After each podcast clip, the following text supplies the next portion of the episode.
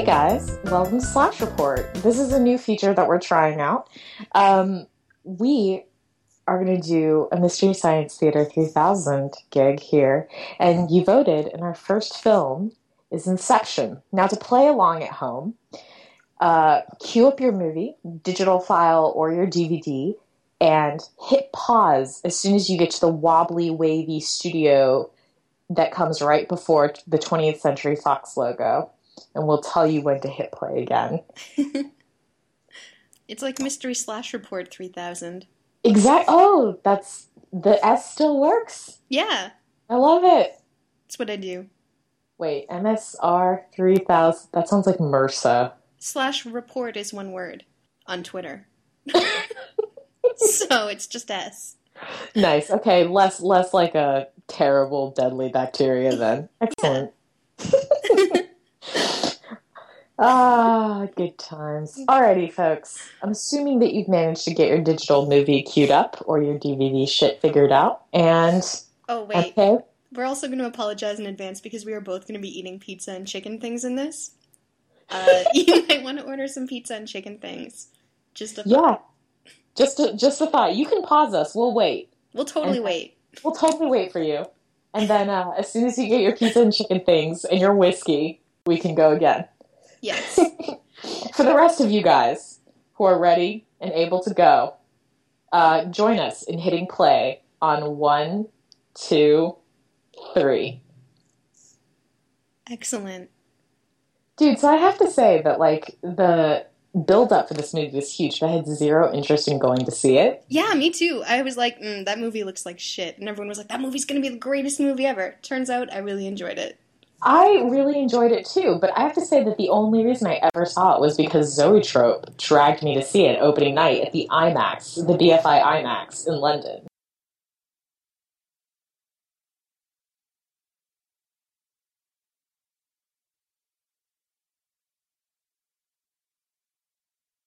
Um, hey, look at some fucking ocean. Some ocean.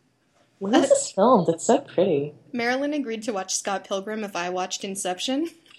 so we saw two movies in like the same day or something. Nice. Yeah.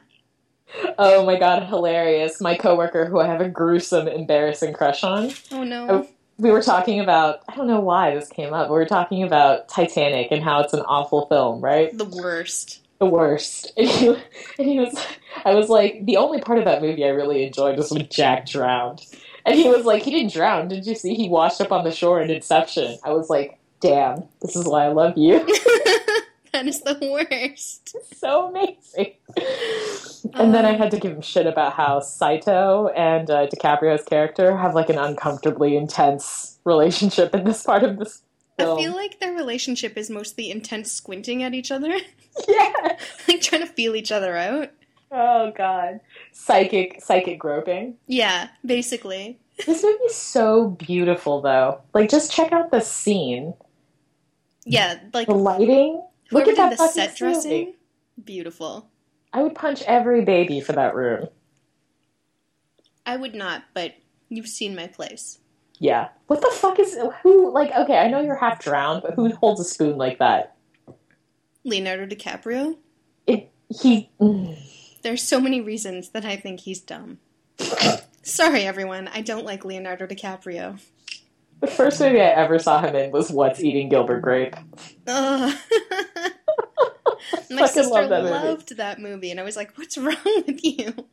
How could anyone love that movie? It was really good, but it was genuinely uncomfortable. I think she was just super into Johnny Depp and, you know, the things we do for love. He looks so ultra crazy. They both look ultra crazy. Okay, but now Ken Watanabe looks hot again. I love that he's just like, and now I'm hot. Deal with it. Love it. Is that the same teapot from Sherlock? No. okay, just what? checking. Sorry. I'm good. What episode of Sherlock? No, um, we can't even. We can't. Yeah, no, never mind. Inception. Just enjoy beautiful beautiful Arthur. I bet you he still makes souffles because he's secretly Tommy Solomon. He's secretly so many things. And this is his grown up life of tuxedos and crime. Okay, as part of my job, I got offered free tickets to um, like a premiere of one of his movies. Oh, 50 50, right? Yeah. And I was really excited, and then I got super ill. Yeah. And I was so ill that I couldn't even like tell a girl at work who also is super in love with him to come and pick up the tickets so that she could go. You just had to go home. I remember that day. And I was just like unconscious for 48 hours, and it was heartbreaking. It was still especially heartbreaking for me because I spent the first 10 minutes I knew about the swearing at you because I, I was like, I could have gone. Yeah, if you lived in Toronto, yeah. Yeah, you still have to get me a job in Toronto or find a banker who's dumb enough to marry me. I'm working on it. Ugh.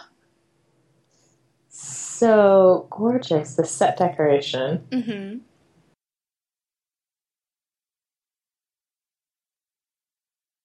I have to say though, this was one of those things. I remember right after this movie came out, everyone was discussing how like, oh, viewers may find it confusing, and I've never actually found anyone who said they didn't understand the movie. Like Yeah. everyone talked a lot about how the movie might be too confusing for audiences, and I was like, no, I haven't met a single person who didn't get it. Pretty much, yeah, everyone I know was just like, no, that movie, I understand it completely. I don't get why people would think it's too confusing. I know. It's how stupid do you think humans are? So this is related to a Harry Potter thing where, oh, still so good even unconscious. Um, sorry, I'm good. I'm solid. Um, Harry Potter and the Philosopher's Stone, right? Mhm. In the U.S., they relabeled the movie and the book the Sorcerer's Stone, supposedly because the publishing industry thought that Philosopher's Stone would be too confusing for Americans. And I was like, that's really insulting to Americans. Like, Yeah, if your own publishing house thinks that you're not smart enough, you should smack your publishing house around and get the proper title. The no, we're the used thinks to that's it. You know that the media in general is required to write to. Oh, I'm trying to remember. I was once told an eighth grade reading level, No, and then I was high. told, and then I was told like a sixth grade reading level, and then I was like, "Fuck this noise! I can't do this anymore." Yeah, in Canada, we're taught that Americans American media is written at a grade four writing and comprehension level. Hello, Mallory. Oh, Frances Bacon. God, she's beautiful. She is beautiful. I love that dress. I love everything about her except for like the shit that she causes. Well, the interesting thing to me is that we don't actually know anything about her. Is the best, is the most intriguing part of this movie, right? Like the Mhm. greatest fake out is that everyone has all of these impressions of Mal, and we don't know anything about her. Like every single thing we know about her in this movie is reflected through Dom's memory and like the warping of his guilt. Like we we have no idea what this woman is actually like, Totally. except that she was, you know, either whimsical or dumb enough to marry him. Honestly, lady, just from what I can tell, you could have done better. Yeah, for realsies. You should have married Arthur. totally should have married Arthur. that would have been a solid life choice. That's like my answer to everything. It's like, oh, do you need a plumber? You should just marry Arthur. I'm sure he would fix that somehow. He would. He's just he's so good like that.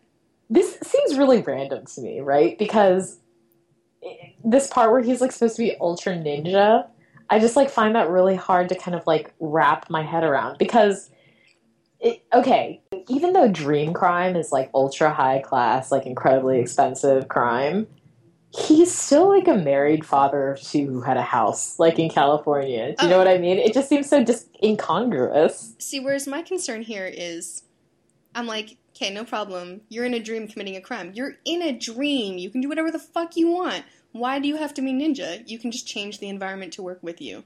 Yeah, but they answer that question, girlfriend. Sorry.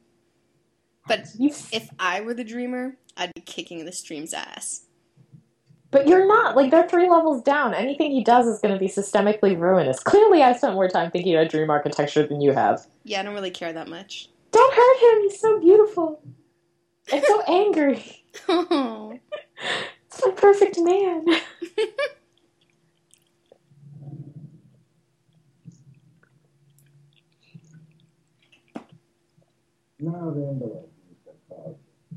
I also find it really interesting. Um, were the gold were the gold screens already starting to deteriorate at the beginning? Hmm. Because I wonder if that's like a subtle thing as the dream is falling apart. Because I can't remember now Neither whether can I. when Yeah, It was all really soft focus at the beginning. it's true. I was Makes too sense. distracted by Ken Watanabe eating vigorously. Um, I think anyone in their right mind would be distracted by that.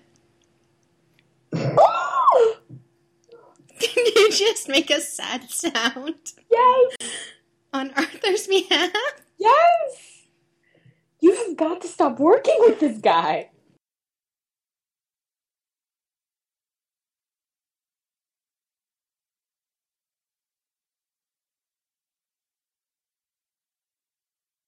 Oh, so for anyone who doesn't know, apparently the original idea for the costuming and appearance of Arthur the Point Man was going to be that he was kind of not schlubby, but like very casual and like t-shirts and jeans and almost more of like a hacker sort of look. Right. Um, and then Joseph Gordon-Levitt like took the character role and he was like, no, no, no, that that doesn't make sense because if this is the guy who's organizing everything, he's going to be extremely particular and incredibly precise.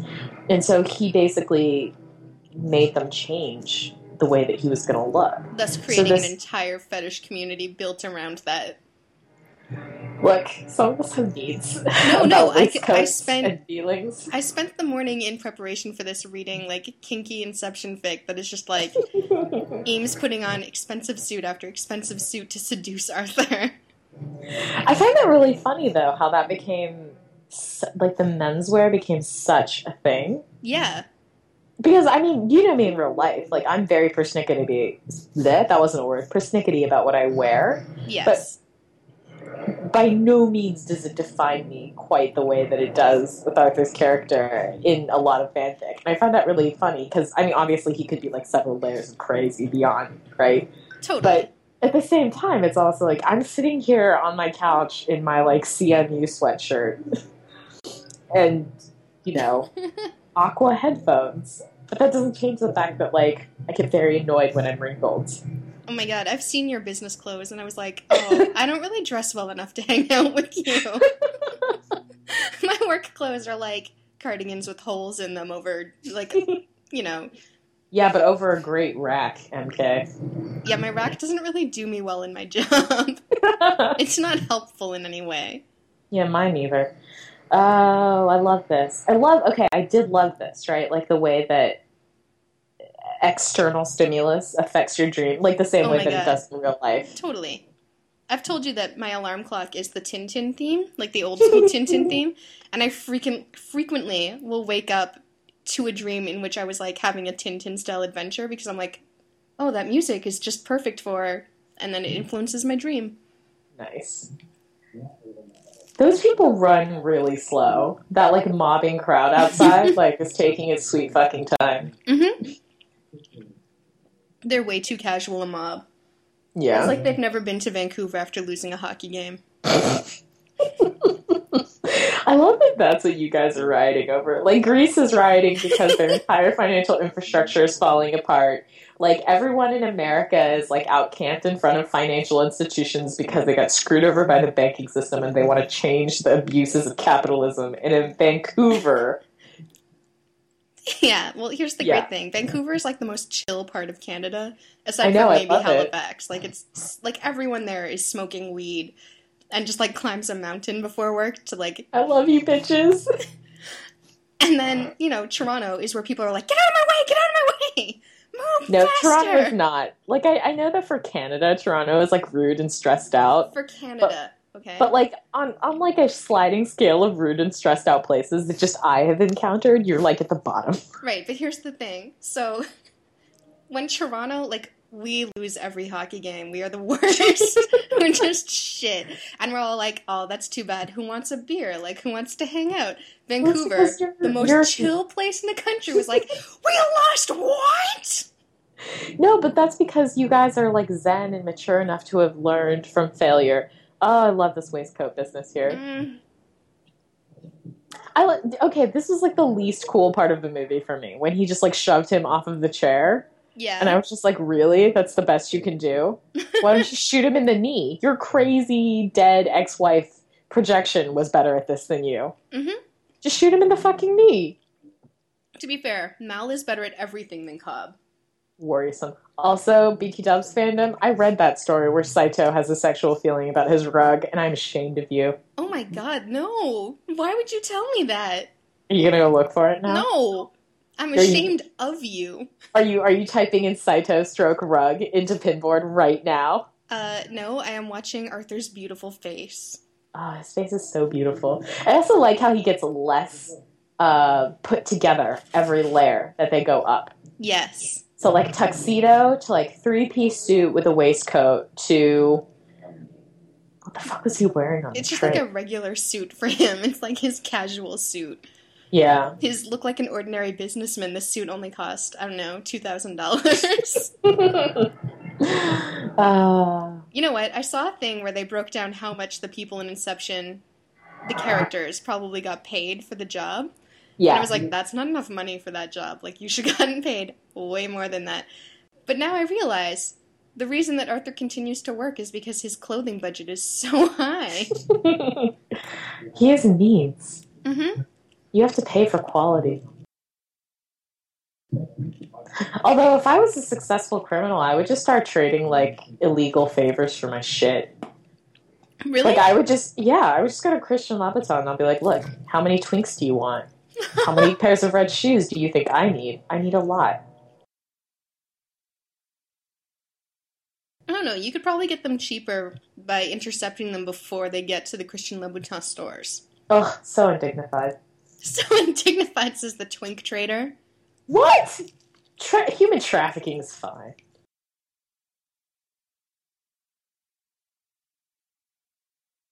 I love that I, the first time I saw this movie, I saw Tokyo Tower and I was like, eh, Sailor Moon.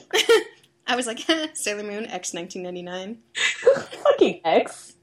The worst. This is so, Cobb, this is so fucking unhealthy. Ugh. Okay, I have to say, the best parts about this movie, everyone except Cobb. The worst parts about this movie, everything Cobb. that is just Cobb sitting around having feelings. I'm like, Cobb, I fucking hate you. Just shoot yourself and die. You're terrible. I have said though that okay, so there are rumors that they want a prequel or a sequel for Inception, Mhm. and I was sitting here thinking that the only Inception movie that I want to re- see is a prequel, and I want it to be a heist flick, an absolute heist flick, Mm-hmm, mm-hmm. feelings, um, or like without sad widower feelings. And this complete sentimental claptrap where we're supposed to like love him because he's like a sad father. Yeah, I don't think they understand that. Okay, I know when they're looking at women audiences, they're like, they'll love this. He has two children and he can't be with them. Whereas I'm like, whatever, you're a terrible father. Shut up and get back to the explosions and the heist. That's all I care about. I think that there are more intelligent ways to do cross genre films. Um, the problem being that very few people are good at writing those. Uh, yes. Agreed. She's so pretty. Yeah. I just want I just want like a sassy gay friend to be like, "Don't be a stupid bitch." Don't be a stupid bitch. Have you slept with him? A plus you slut. You She slept with him a lot. She slept with him. She did sex with him at least twice. At least twice. They have two babies at least twice. Minimum two times. Minimum two times. You're like, here's the thing about Arthur though. Like, as much as I like want to fuck the shit out of him from this movie, like if you ever met this guy in real life, you'd be like, "What a tool! Like, mm-hmm. why is your hair slicked back like that?" I would hate him. I would never hang out with him. He's, He's not like Toronto Harvey. enough. He's like Harvey in real life. Like we're like, "Ooh, Harvey, you're sexy and mean" from Suits. Yeah. Uh, but then if you met him in real life, it's like, "Ooh, Harvey, you're an asshole. I want to punch you in the testicles." In real life, I know a bunch of real life Harveys and I hate them. But inside suits, I'm like, ugh, Harvey, take me now. That's hilarious because in real life, I know a bunch of real life Arthur. uh, Sorry, Nash, you got beat. mm-hmm.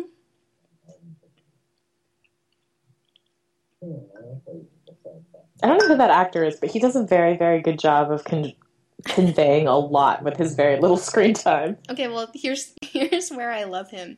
He was in Dr. Horrible's sing along blog. Nice. He's Moist, the evil henchman's sidekick. and his power is being moist. oh god. Like So uncomfortably deadly. moist. It's so deadly, I would definitely succumb. Yeah. But they're like, what a stupid superpower. it's so effective. dangerous. You like shake his hand and you're like, ew, Oh. no. It's too moist. Clammy. Few words are more disgusting than moist. Disgusting, too. Anytime I see the word moist in fanfiction, I'm like, oh, ew, no. I'm gonna start putting that in stories just for you. I hate you. Like his moist mouth. Okay, I'm gonna have to like interrupt here just to be like, remember this elephant scene. Don't think about elephants. Yeah. There's that great macro that came out where it was like, if I say don't think about elephants, what do you think about? And the picture that Saito flashes is of course like Twink Joseph Gordon-Levitt from of his many tweet movies. It was like a fucking plus internet. Stellar. Inception memes are the greatest. They're so the greatest. Strutting Leo was like the greatest two weeks of my life. Strutting Leo was amazing. I interrupted a lot of uh, my boss's actual work time to show her different strutting Leo pictures. I interrupted a lot of meetings to show people hustling homes pictures from the on-site shots and stuff. The best was when someone did the progression of Hustlin' Homes, and it was like a history. Yeah, so good. Why is Cobb not carrying his own goddamn luggage? Uh, clearly he has gotten used to. No wait, Arthur, Arthur, you can do better. like you don't have to be his new wife. You don't have to be like this.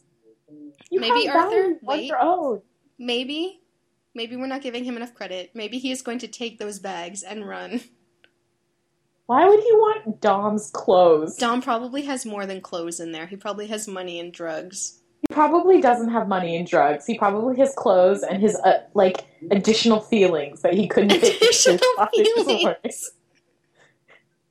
Uh, Arthur, you can do so much better than this. You know what? My dream Dude, dream, my story, dream story. is like Arthur just working an amazing job for Saito and Saito making his life so beautiful and Oh Eames like burning with jealousy. Mine is sort of similar, except that like my dream would be, of course, that Arthur Saito's kept man. yes!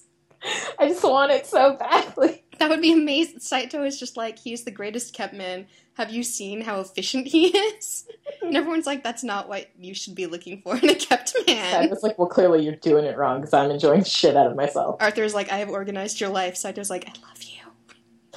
They're so perfect for each other. They are. they would have such beautiful children. Asians are the best mixers. It's true. Hey, Paris. I'll be seeing you in May.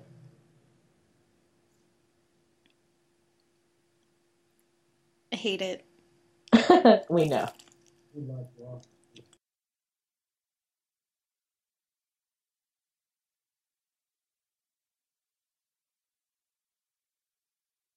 If this were the real world, of course, mm-hmm. this room would be used for other classes, and therefore this could never happen. Yep.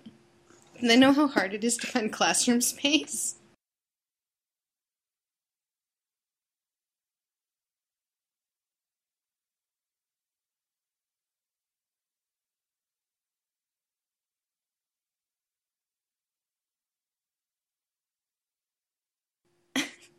What was someone's really easy solution for this? Wasn't it like, can't the grandpa just bring the kids to Paris?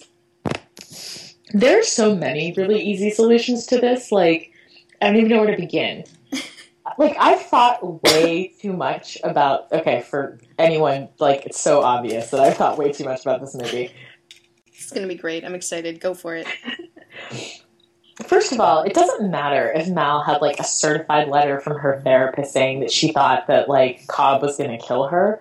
In terms of forensic evidence, that argument never would have held up. And also, there's something weird, like suspicious about her having this sudden, you know, epiphany of like thinking her husband's going to murder her and then taking extra. Like she's smart, but there's no way to fake the forensics, Mhm. especially since like you know, any reasonably well trained officer, like, or CSI, CSI, whatever city they were living in, would take a look at that crime scene and be able to figure it out. Like, she would have left fibers and, like, Even Horatio Caine. Even yeah, like on the other on the other ledge, like it just doesn't make sense. Mm. So that's like one thing. First of all, like if he hadn't have run, they probably would have ruled it a suicide.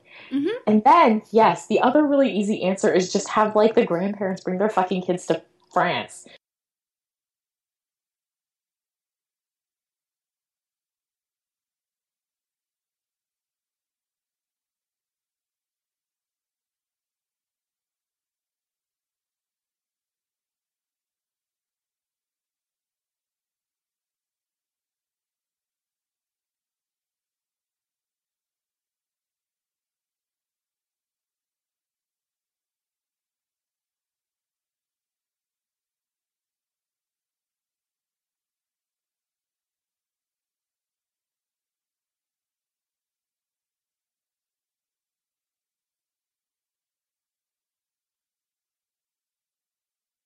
Also, this is like the worst job interview of all time. Hi, you look like you're 14 and dressed up in your mom's clothes. Do you want a job? Draw some shit. I'm sure it'll be I'm sure it'll be really convincing and somehow this will be a sign that you can be an architect. This is the best part though. Like that that look on her face where she gets pissed at him. Mm-hmm. That was awesome.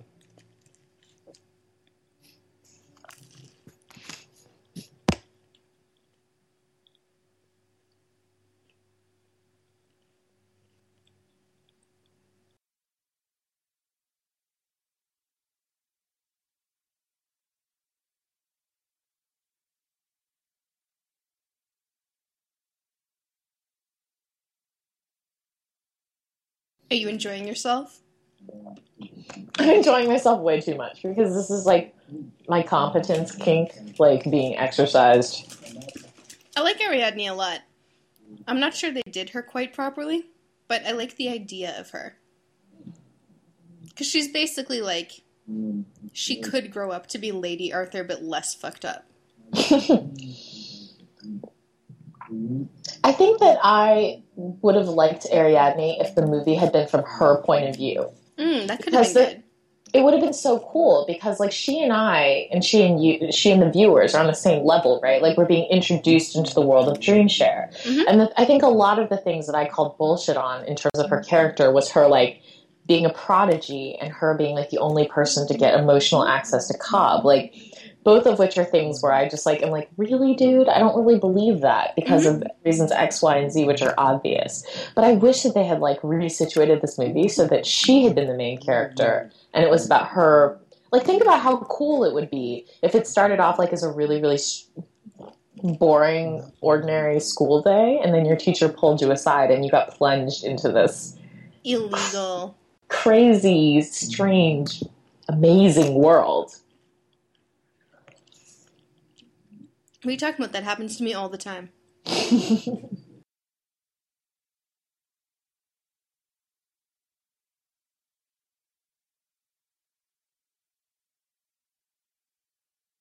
This is so cool, though.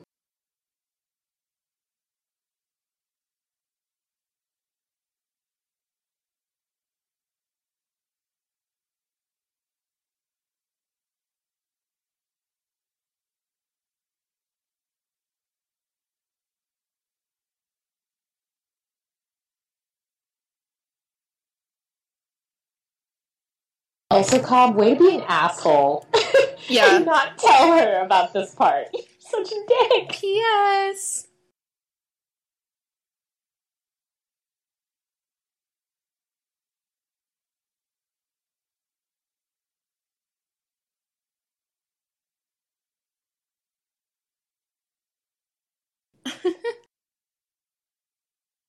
She's like ultra crazy because she actually went with him. Like, if I showed up in like a deserted fucking warehouse and someone wanted to drug me, I'd be like, well, you're clearly going to steal my organs or impregnate me against my will.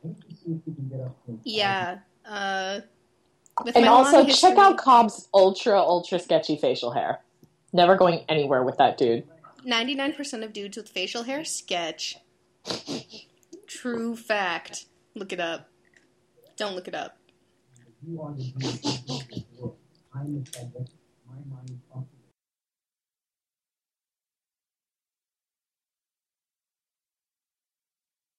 I have to say though, this is weird. I don't know if this is an Ellen Page thing or an Ariadne character thing. I love the way she walks. That's probably Ellen Page. Love it. She's from the East Coast. It's very direct and no nonsense the way that she walks, and I really like that. She kind of walks like a little bit like a man.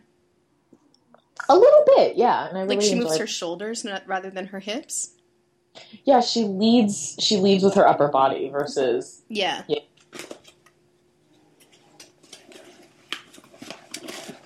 I apologize for this bit of noise while I switch from chicken things to pizza.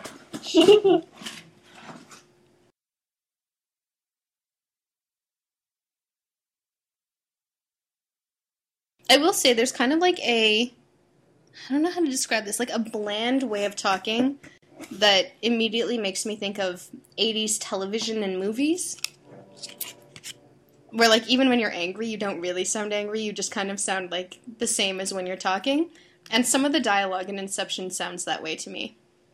Well, this movie's the power and interesting elements of this movie are in their emotion, like the occasional spark of wit, right? Right. And also in the concept, like in terms of actual dialogue, it's really awful. Mhm. It's, it, like it makes the writer in me cringe. Right.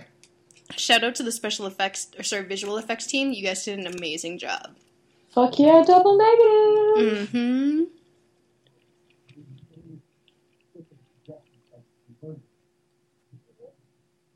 I feel like half of the crew for this film was there opening night when I went to see it at the IMAX because we all stayed through all the credits and cheered. Aw, Yeah, it's really cute. that's great. Yeah.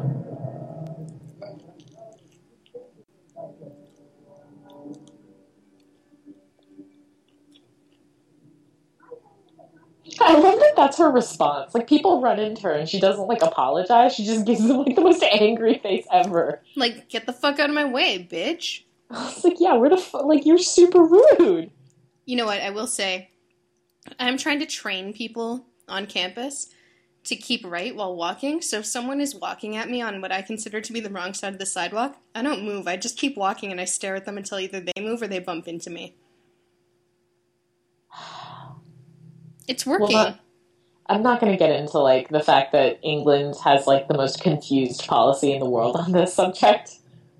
what? They keep people left on the sidewalk? I've noticed that. No, they don't. What? They did it in the tube. No, they not all the time. They don't keep people on the left on the sidewalk. They don't necessarily keep people on the left or the right on the tube. It's just a bunch of like people being awkward and trying to be polite. God, England, get on that. Also, Toronto and Canada, get on keeping people on the right. Oh, Hmm? no, that little flash of him and Mal. Hmm. You're so easy. I'm so easy.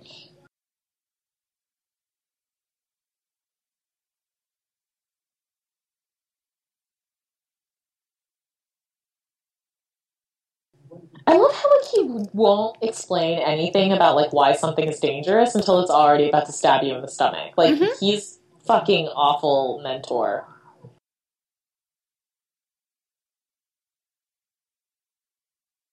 Look at that coat. I fucking love it. It's so beautiful. 1940s noir. Oh, well, also gut stab.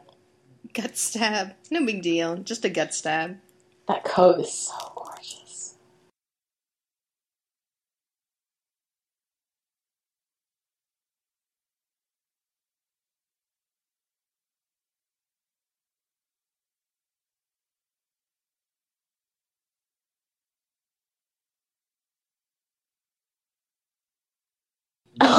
what about Arthur is like, yeah, okay, so you've been stabbed. Can we move on?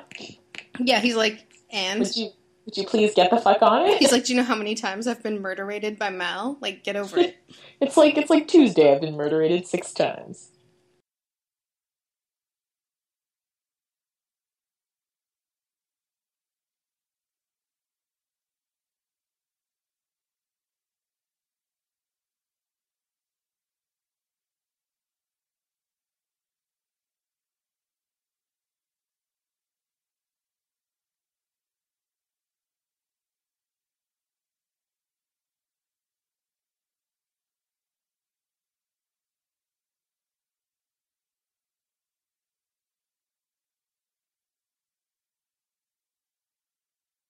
You know what I love about cheap ass pizza in Toronto?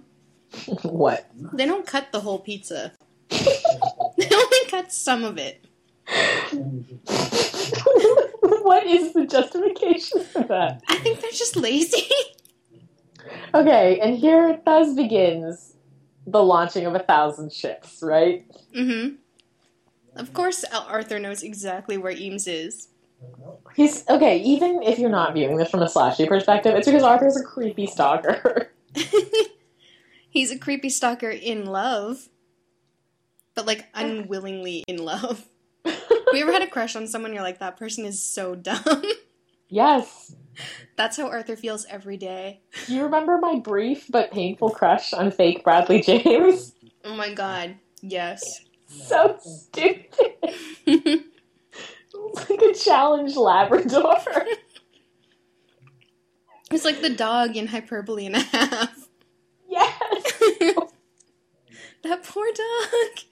Not even the helper dog. Okay, not even the helper dog in hyperbole and a half. The other one, the dog that needs a helper dog. The dog that keeps eating its own vomit. That was Yeah. fake Bradley James. The dog that forgot where it lived because it got lost in the park for like two hours. Okay, no, seriously. I really need to talk to the costume department because everyone's hair is ultra slicked down hmm and it's gross. Yeah, I wouldn't want to touch that hair, and I wouldn't want that hair touching my pillow.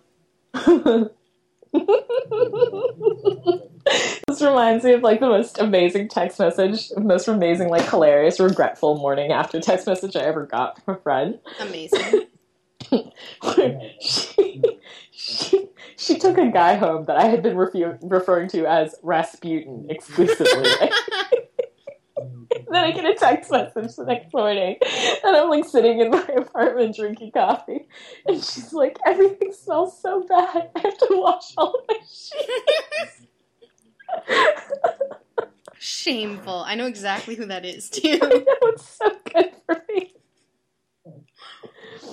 Oh.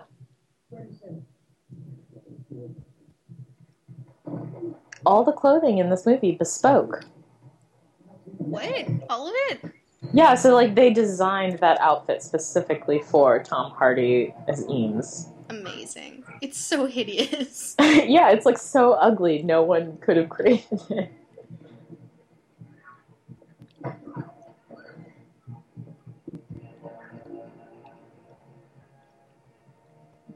I do love this movie's music though. I have the I have the soundtrack to this, and if you put it on, it just makes you want to like rob some people with like a gun and like run. Growing up, there was a house near me that had the pots from Zelda, like those massive pots, but outside their front door, Mhm. lining the path up to the entrance. All I wanted, desperately, was to break them and get rupees. All I could think about every day, I would pass it, I'd be like, oh, it's so hard to resist. God, you were so fucking bad. It's like He's bad at everything, yes. Hmm. Then we'll see, he's the only one who sometimes doesn't have his hair slicked to his skull. It's because he's too depressed to put in product.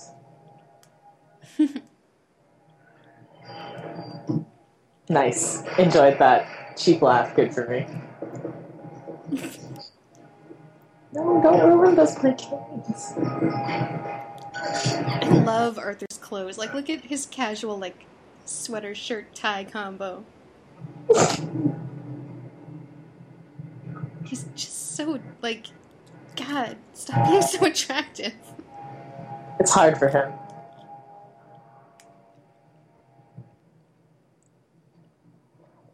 Can we discuss how amazing Saito is? He's like, board meetings are boring. I'm gonna go to Mombasa hmm and get in the middle of a gunfight.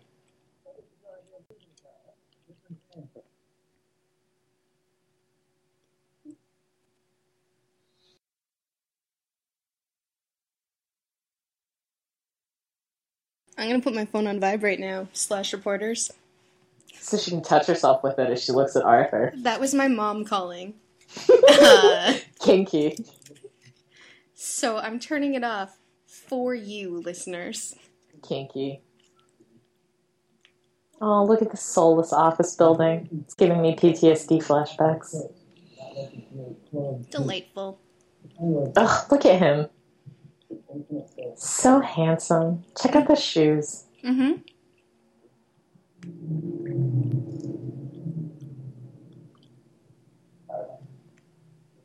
So that Mal can't get them?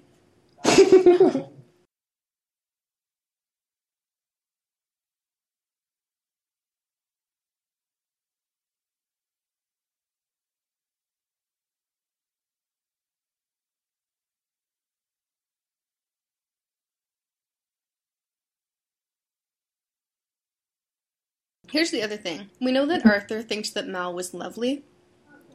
That could mean almost anything. It really could. Like But she he could have been a crazy bitch before she went crazy. Well, also, there's the whole thing where, like, we say nice things about people who are dead. Yeah, but I don't know if Arthur is that kind of person. I don't know. I mean, I, I've seen so many different. I've seen a lot of different interpretations on this. Mhm. Um, most meditations have been very interesting. Also, you know, Huh. if people are going to write a lot of Yusuf Ariadne in the background of their stories, please add in more about Yusuf having a cat. Please don't Please do. reporters. So cute.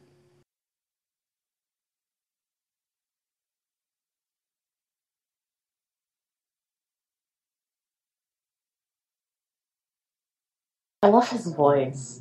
Mm-hmm. I do. I think the interesting thing about this movie to me is that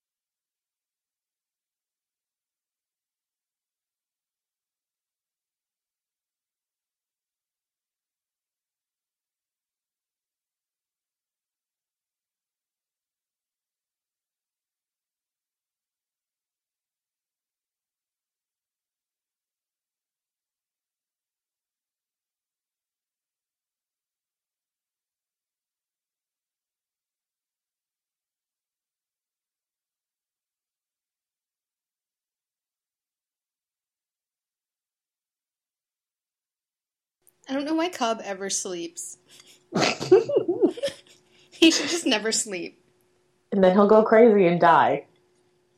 And Uh, his kids. his kids are better off with grandma and grandpa. That's horrible. It's true. Horrible.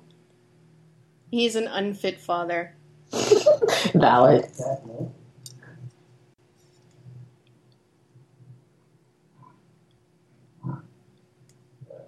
I love how every single scene I see of Cobb, I'm just like, you really need to wash your hair. I think everyone in this movie needs to wash their hair except Saito. He can do whatever he wants. I just enjoy how I'm like watching this and I was like, don't waste water. There, I love how there's paper towel in that bathroom. Like, there's not paper towel in like half the public restrooms in the world, but in that one disgusting bathroom in the basement in Mombasa, there's paper towel. so many reasons that every bathroom, even the bathroom in your home, should have a Dyson hand dryer. Those things are the fucking best. They are. They're pretty sweet.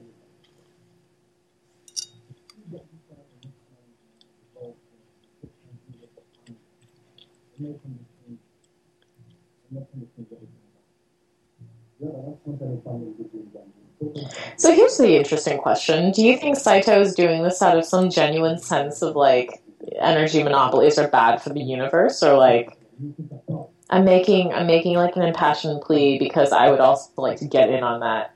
50 50. He's mm-hmm. like, I can profit from this, and it's a good idea. Yeah, it's true.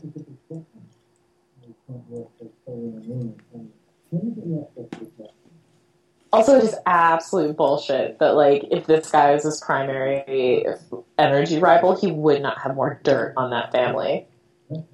He would have all the dirt.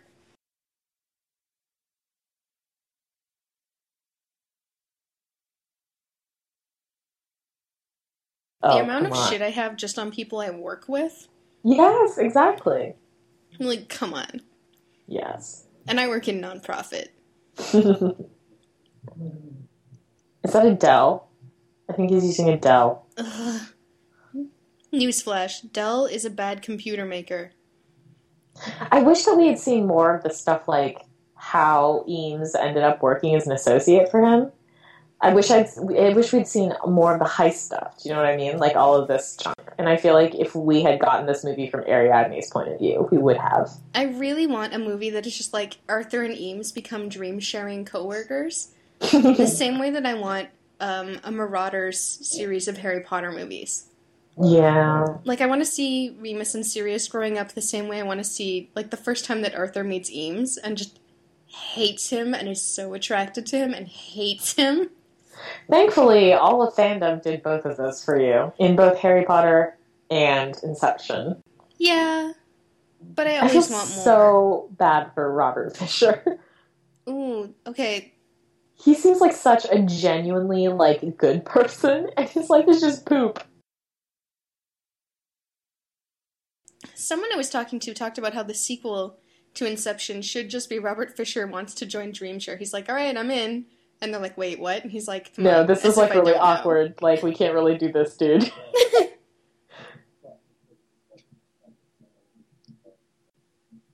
This is one of my favorite scenes in the It's whole movie. scene. Well, I mean, as many many people have pointed out, like obviously there's, I mean, various reasons why um, Arthur Eames was like the major pairing in Inception. Yeah. But I would argue that the primary reason is because they're the only two characters who had any chemistry together. Any chemistry. Everyone else, I'm like, yep, those are two people.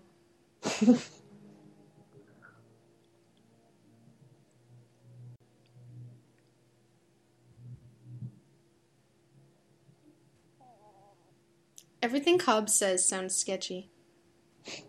I think he does look sketchy and sounds He could be like getting out of bed in the morning and I'd be like, sketchy. Like alone, and I would be like, no, that is super sketchy. Who did you murder last night?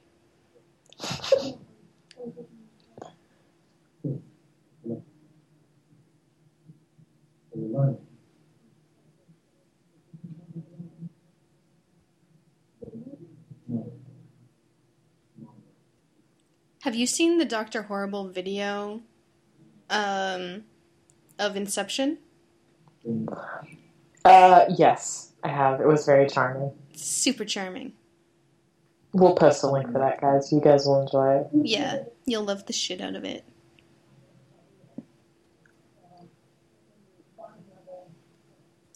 Although, oh my god, I just want to burn all of her clothes and start over. Ariadne? Yes, Yeah, I don't like her twee little scarves. that is not my only problem with them. And her old lady business worker jackets. No, like it's just so. Uh, I'll just leave it be. you can be casual without looking like you fell out of the Goodwill.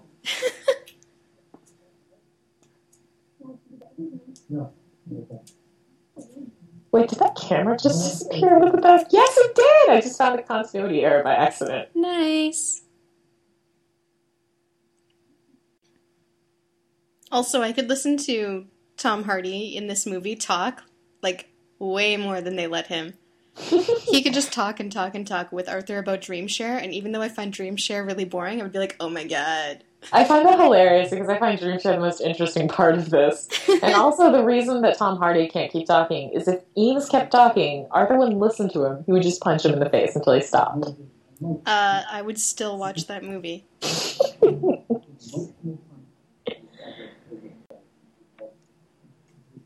emotional Robert's relationship with his father expressed as weak.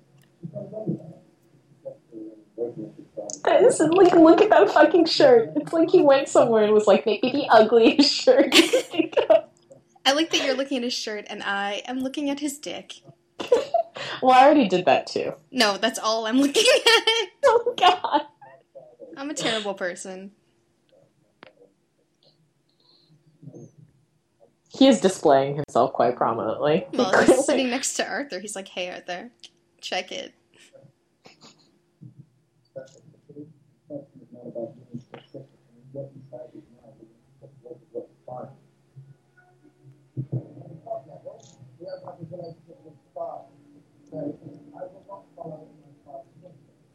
step down I love this scene.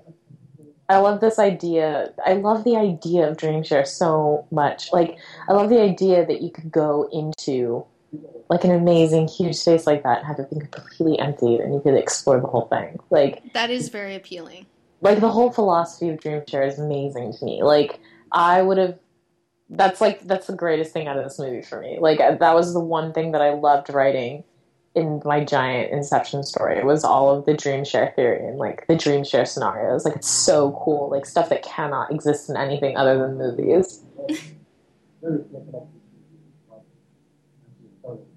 Yusuf should narrate all the things.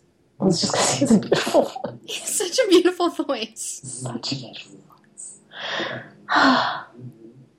It's funny because if any, like whenever people like write about Eames having like a beautiful voice in fic, all I can think is um, I watched ah shit, what movie was this?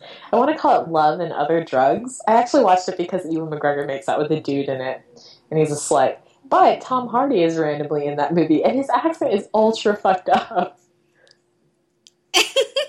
Like his Arthur's, British accent, like in real life, It's like ultra fucked up. I have no clue what the hell it is. yeah.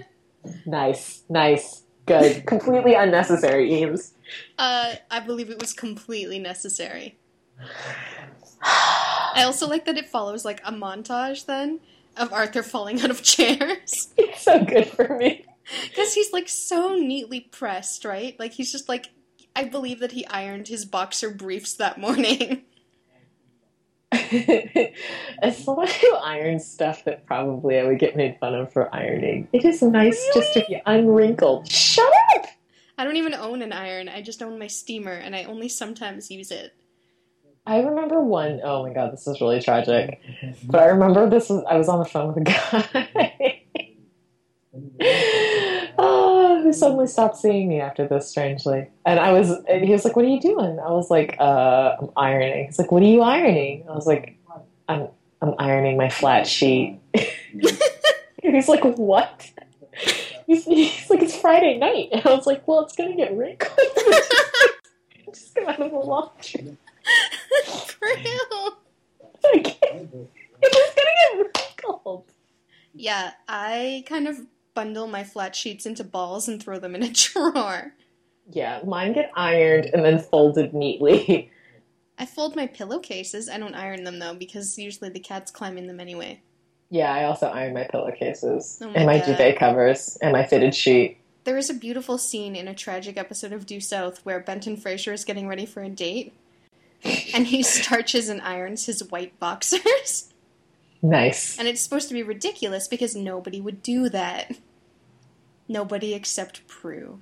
It's not that ridiculous. It's a little Also, ridiculous. Ariadne, way to be just as creepy as Cobb. Yeah. Not cool. That is not cool. She probably is taking architecture because she got booted out of psychiatry for violating standards like immediately. She was like, "It's cool, just roofie the subject, and then they'll tell me everything." no, unacceptable.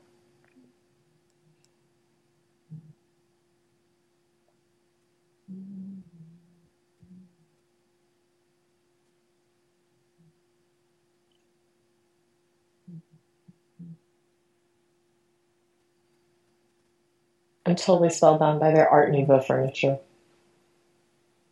Is it turning you on? The lamp is. Nice.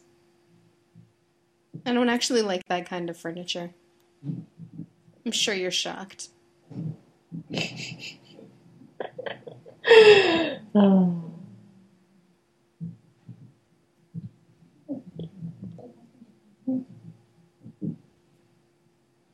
But isn't this interesting? Like, look, okay, so Cobb's memory is organized in floors, and you can travel up and down them in this elevator, and that's so cool.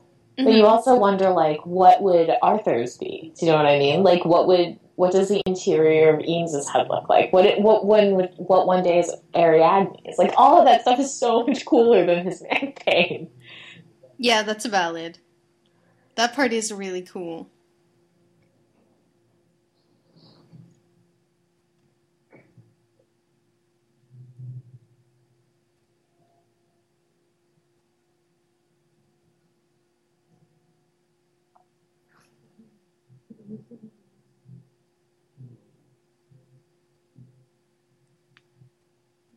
Cobb fucks everything up, Ariadne. and Get used to it. Yeah. She's like helplessly attracted to him right now because she's like 19 years old. And all 19 year olds are like attracted to train wrecks. But It's true. Had a lot of really unfortunate crushes at 19.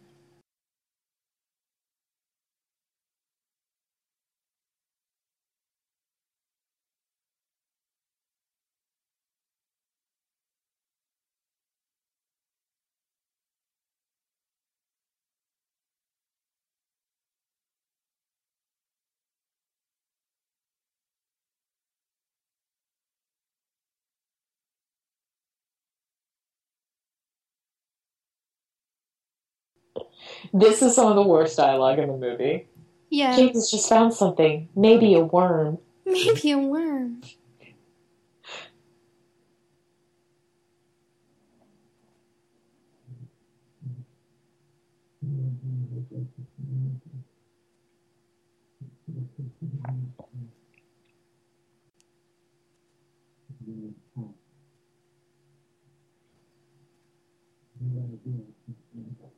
Basically, anytime the Cobb gets to speak for longer than like three seconds, I'm like, ugh, just shut up. Get back to Eames and Arthur. Okay, like also not cool, Ariadne. He is actually telling you like all of his fucked up shit. You don't like go break into his mind even further. Yeah, she's like, P.S. Breaking into your subconscious. I mean, like obviously she's fated for a life of crime, given her complete inability to like. Yeah, they picked her really well. I would not have guessed it, but they picked her very well. Yeah.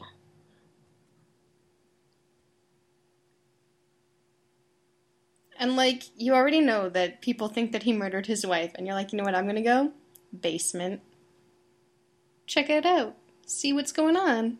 I love that though. I love that echo of the broken glass that we get here and later when you see the actual flashback to the scene. Yeah.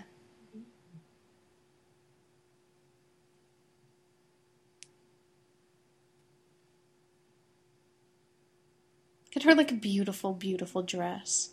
Yep. She's always so stunning. Well, yeah, because she's a projection. She's not a real person. Okay, there is a terrible Canadian television show called The Listener about a psychic ambulance driver slash EMT. And there's this one episode, his his partner knows that he's psychic, and he's like, I need to know, is my girlfriend as hot as I think she is? And you see like how the guy sees her, and then you see her in real life, and in his mind she's super, super hot, and in real life she's like pretty hot. And he's like, Yes, she's just as beautiful as you think. And it's like lovely because the idea that like inside a man's head you're so much more than you actually are because like all the feelings are layered on over top. Don't laugh at me. It was beautiful.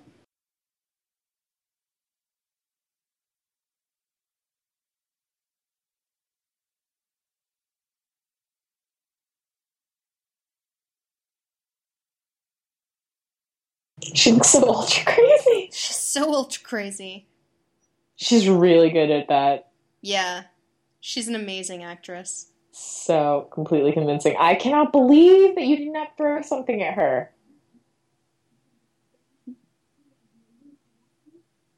everything about the interpersonal relationships in this movie is fucked up I, I also found this to be a really objectionable. Uh, I, I believe that they just got done making out in the car before they came in. Um, the other thing I find really objectionable about this is that, like, the fact that Ariadne. Okay, granted, Cobb's, like, crazy shit is a bit crazier than most, but Mm. everyone has messed up stuff. Like, deep down in the back of their head. Like, you cannot pre. You can't be like, we can't go into this dream share with you because you're, like, damaged. Everyone is everyone is damaged. damaged. I would be afraid of my own brain. I would not want to go into it. Yeah, like I know exactly which chapters and verses like I would want people to stay out of, like not even for my own privacy, just for their own good. Not just that, but my brain isn't exactly stable, seeing as I can't remember things and I'm face blind. Well, yeah, and also like the I mean like there's also like your sensory perception stuff things, right? Like Yeah. when you're used to it, I would be terrified and think I was having a stroke. Basically, if anyone went into my brain, they would be like, okay, fuck, fuck, what the fuck is fuck? Like that.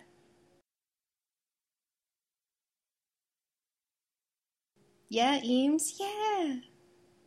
I like that he's. My I just favorite is so bad for him. Like he's such a guy. He, like he's a nice guy. It's so awful. It's a horrible thing they do to him. I guess, but the best is that gif where it's like, move, bitch, get out of the way, move!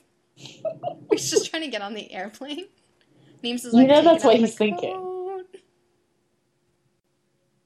I think that all the time, but like I said, I'm from Toronto. That's what we do.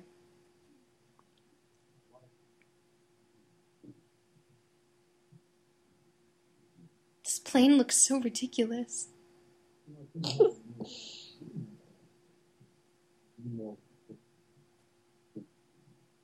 You should see the Singapore Airlines first class. I bet it's amazing. I looked it up once. It's like you get a cubicle. You get a cubicle? You get like your own little walled off area. Oh. It's it's nuts. Air Canada has, if you're like on the ultra ultra fancy first class, Mhm. they have like these pods. So like Nice. your seat is also a bed with like two shifting walls and like Sexy. yeah. One day when I have all the money, I'll buy like a five thousand dollar super first class flight to England and it'll be amazing. Five thousand dollars. I have to tell you though, like it, it's really luxurious, but it's wasted money because Uh. I, like You say that, but I have blacked out in the aisle of an airplane and then puked on someone. no. But do you remember when I was flying when I moved here? I drank five glasses of champagne before we even got off the ground. Slept the whole way here. It was the greatest flight of my life. I was gonna say that's the dream. It is the dream, but I like, but I didn't really like. That ticket was like three thousand dollars, and I slept for ten hours. I, mean, guess, but I don't Nice. drink. I A plus. Yusuf on this one beach toes. Yusuf's the one who made the drug, and he's like, and yet drink it with It's like, God, alcohol. I have to pee. Oh yeah. Fucking Yusuf. Look, the champagne's free. You may as well drink it. They've already opened the bottle. It's just gonna go flat. Your mistake, Yusuf. Why would you drink? Why?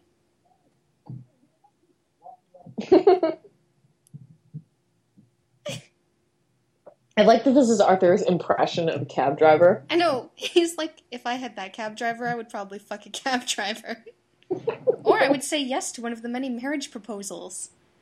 Except that, let's face it, even Arthur the cab driver would not propose to me. No, he wouldn't.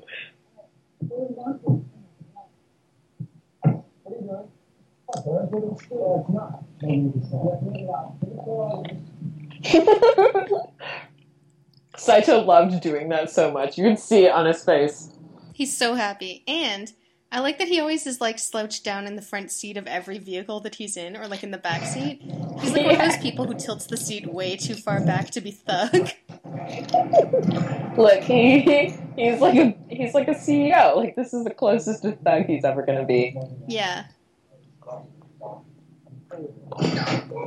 I love you, Eames. I love The greatest part about that scene is that it was interrupted, but clearly what was going to happen was Eames is going to keep the money anyways. like he wasn't really gonna he wasn't really gonna rob him, but he's like, why not? Why not?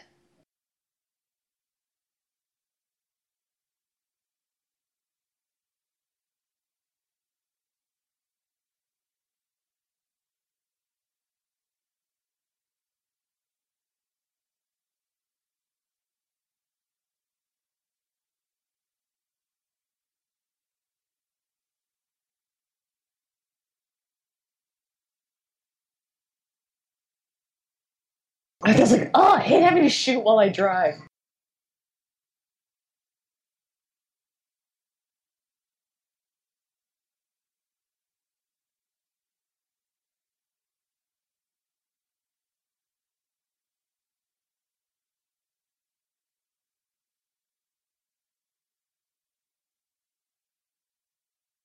this is like so like I know I've already crushed your internal organs, but I'm gonna ultra crush them. I'm gonna crush them to death. Death by dying.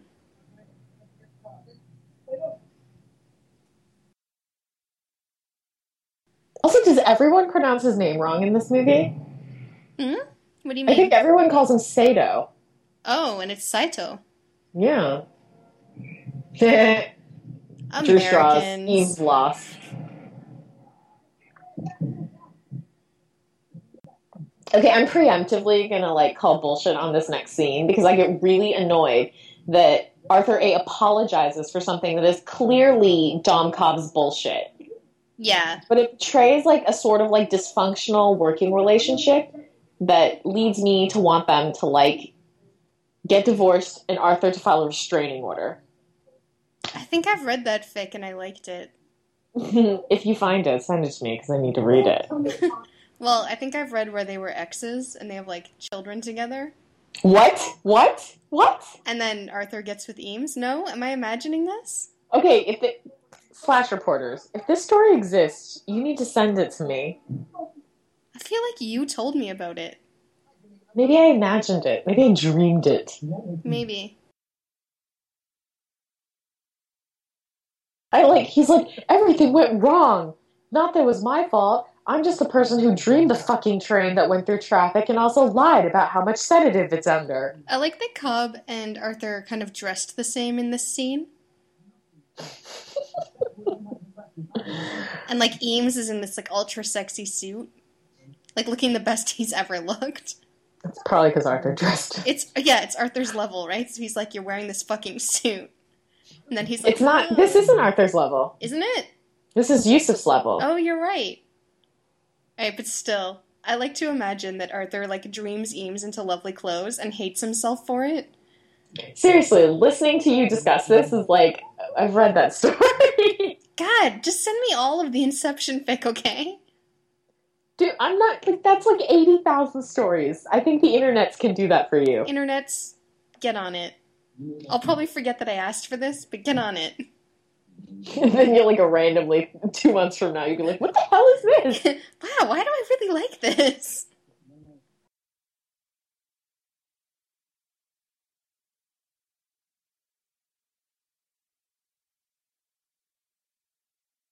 I actually do have to say, Eames's accent doesn't really match his face for me in this. Like it's like the wrong kind of English accent. Okay, It just it bothers me. The end. I his facial hair bothers me. Well, rightfully so. Just like all the gel in the hair bothers me. Ugh, all the all the hair in this movie bothers me, all the hair. except for Ariadne. I was gonna His say her hair good. looks lovely. It's like Jane's in Rizzoli and Isles. Oh yeah.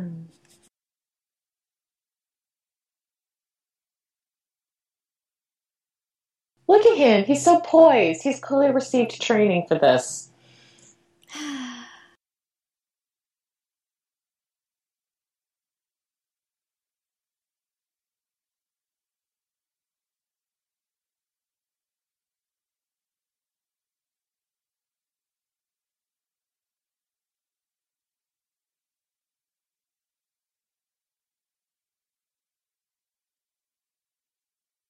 What I want is a movie that is basically half training montage, half heist.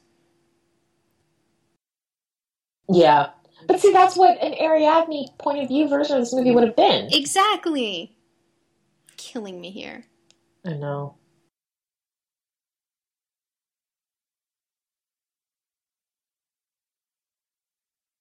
I love that he's so vain that he has to have a trifold vanity to do this. Is it good for you? Well, that's good for me. Like the moment where it goes from like him being the older guy in the mirror to him being the older guy in the reality and Eames in the mirror. Right. That was like such a cool visual trick. Like I think I actually was like in the movie theater when I first saw that. Pretty much anything with Eames and mirrors makes me happy. I do love it. I love the idea of forgery, and I love the mechanics of dream share. The obviously. best So is when he basically, I like turns into everything the- about this movie except for the plot. Right. The best though is when he turns into the hot girl in the elevator. yes. Pentapus drew some really cute fan art of like Lady Eames coming out of the mirror. And Eames Oh, like leaning remember toward the mirror. It's so cute.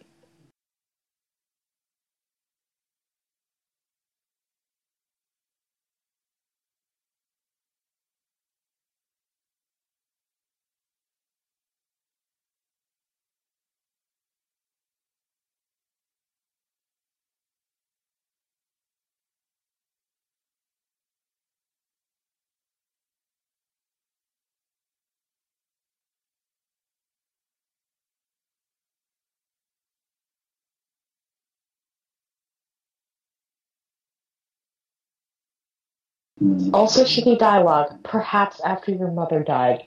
Who talks like that when they've had the crap beaten out of them and they're cuffed to a pole? Imaginary people from Inception written badly. Yeah, basically. This actually, like, sometimes when I'm reading Inception fic, I'm like, oh, that dialogue is super out of character. And I'm like, maybe it's not. Maybe it's super in character. And I prefer it out of character. It's completely in character for the movie. And it's unfortunate.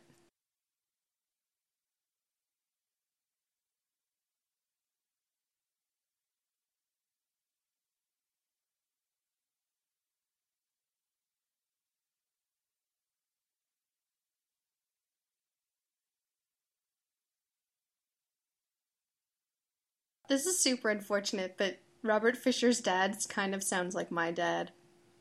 it's true, right? It's like emotionally not there. Yeah, but your dad loves you, and he he actively shows that, though. Yeah, totally. But he's also the person who was like, I'm Klutz. It's full name here calling your father. Like, Yeah, but he also like brings you giant cedar chests of what of meat, and like I don't think Robert Fisher's dad has ever fucking done that for him. I didn't say is Robert Fisher's dad. I said is like Mm, a little bit.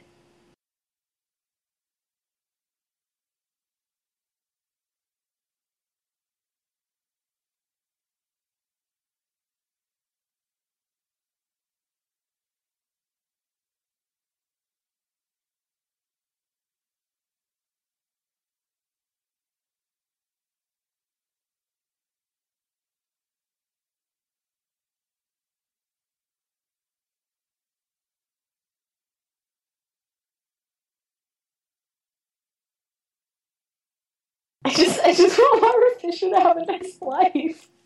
Me too. I just want him to like meet a nice person who will like love him and like be good to him. hmm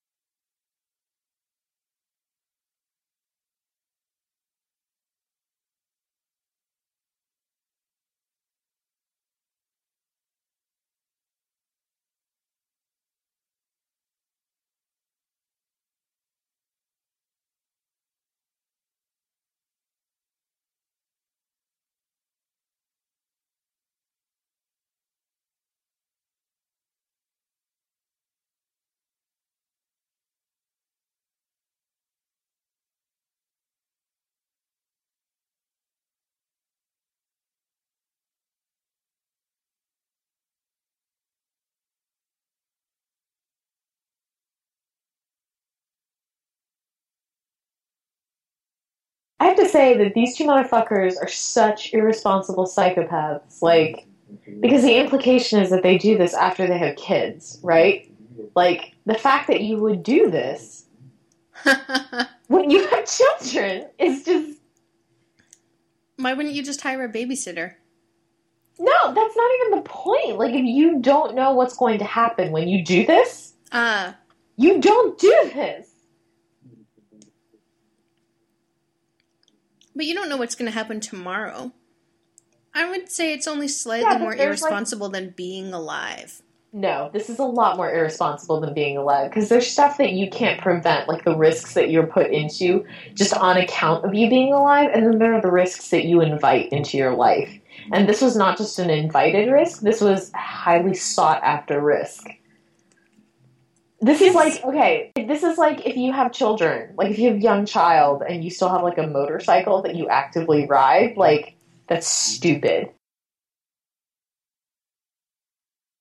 Because those things are called donor cycles for a reason. Hmm. And like, if I ever have children, I'm gonna have to stop binge drinking and smoking all the time because like that's really fucked up behavior that I don't want to like affect my kids at all. You basically already have to do that because you have me. Valid. But the point is like you don't go discovering the uncharted goddamn territories of Dreamshare when you have other people who are relying on you. I don't know. That's like saying if you're going to be an astronaut, you should not be married or have children. No, because if you're an astronaut and you're the only if you're both astronauts, you should not be going to space at the same time. Jim Kirk's parents did. Yeah, look how well that turned out for him. In some universes, it turned out super well. Oh my god, that's like the worst example of all time.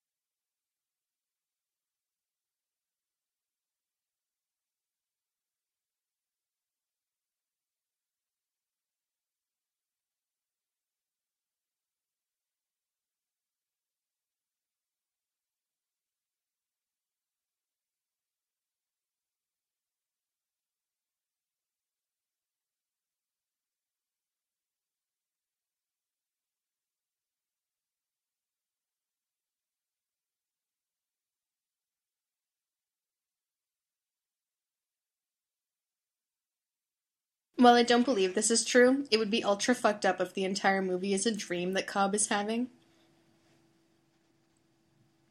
Like to put yourself through all of this again and again and again and again and again inside your Wait, own hold dream. on a second. Hold on a second. Hold on a second. Look in the look in the window behind Mal. Okay, hold on. Doesn't that look exactly like the room Cobb is in? Or very, very similar?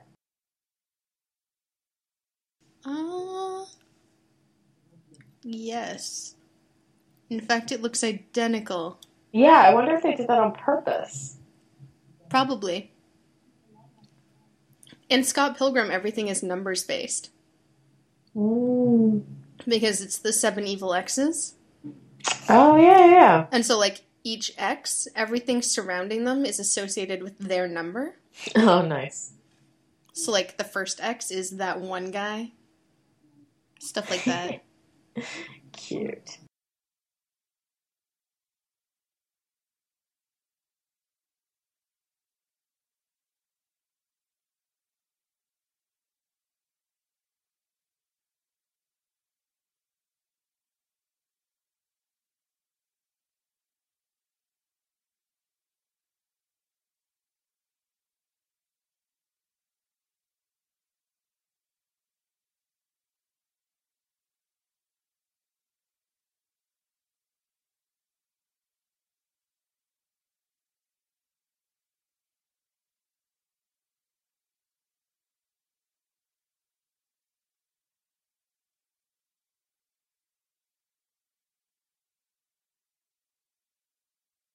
Different outfit. bad, bad parenting, letting your children sit in your yard, probably eating a worm. I think I wrote that into a story. Yeah, I think you did. Where like if I if I had like a four year old child and he would or three, however old he was, and he just found a worm, I wouldn't be smiling. I would be pulling it out of his mouth. Uh, whereas my parents found me eating an entire bowl of dog food.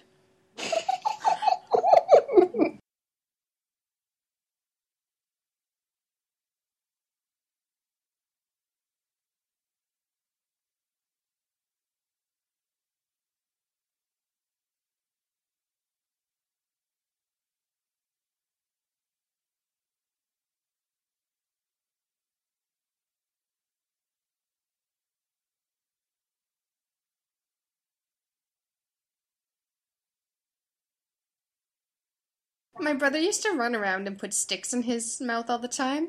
And my mom would be like, she couldn't get him to stop. And she was like, okay, Andy, the reason that you can't put sticks in your mouth and run around is because they're dirty. And he was like, oh, okay. And then one day she hears like a scream from the backyard. And my brother has blood like pouring down his chin. And he's holding this stick, like like a piece of doweling. And she's like, What'd you do? And he's like, But mom, it was a clean stick. He like almost killed himself. Yeah, but this is your brother who also like chainsawed himself. No, no, my dad chainsawed him. Oh, okay, that's right. That's why Well, we got Nintendo. That's your family, though. Yeah, valid. Yeah. Okay, I just pulled someone else's hair out from between my boobs. Dude, what the fuck were you doing today? I went to IKEA with my mom. Are you sure you weren't hanging out with Rasputin after my friend was through with him? Whose hair is between my boobs right now? Where Oh, no, babe. From? Mm. Ooh, I love this scene. Who doesn't love this scene? Dumb people.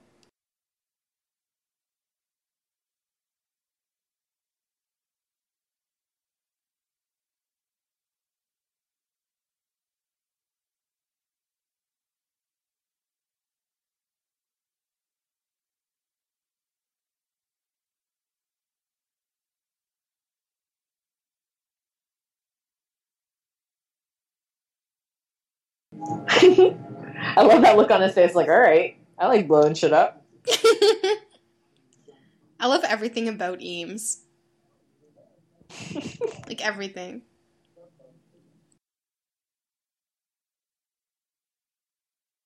That was the one time in this movie I found him attractive. Really? Yeah, because look, his hair is not slicked back anymore. It's like all messed up. Yeah, it's like the one time in this movie I was like, wow, that Tom Hardy guy. I would let his mouth touch my mouth. I thought you were going to say you would let his mouth touch your vagina, but no, you were so tame compared to that. I'm so No. proud of you and yet so confused. I would not let his mouth touch my vagina with that facial hair situation going on. There's like a lot of delicate skin. I don't know if I would or Like not just to try it. No, that's that. He looks like an asshole with like those really fucking sharp whiskers.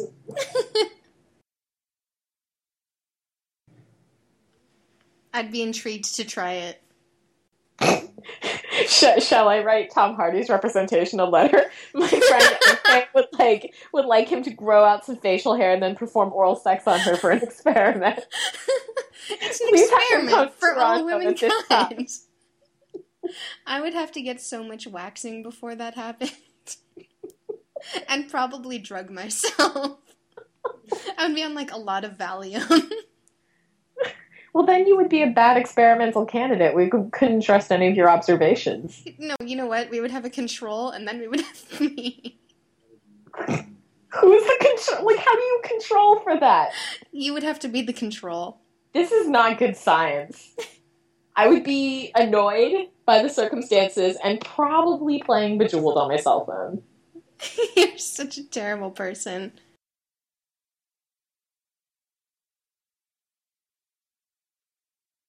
I love this level because Arthur dresses everyone.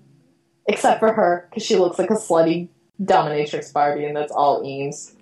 Eames is like women. How would an attractive woman, you know, with things? Okay. This is great. Such an asshole. Yep.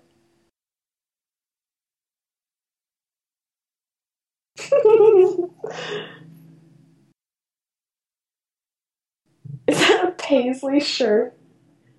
I've never paid that close attention before, but is that like a fucking paisley shirt? Maybe. Dude, Yusuf's job is so hard. Yusuf's job is so hard.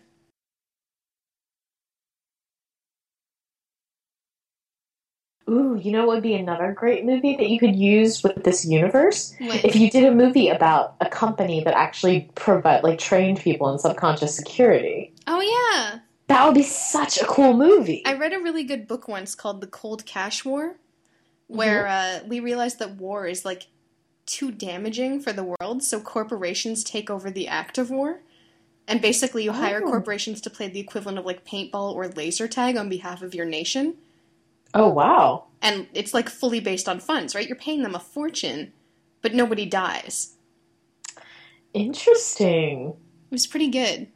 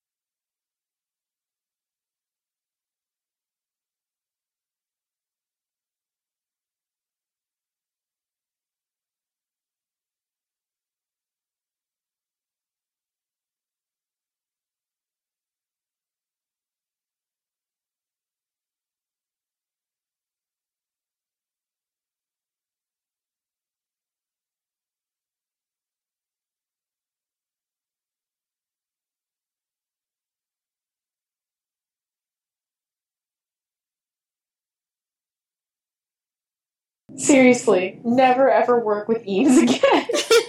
he just gets you in trouble. I love this as well. This the physics of this level are so cool. yeah, they're super cool.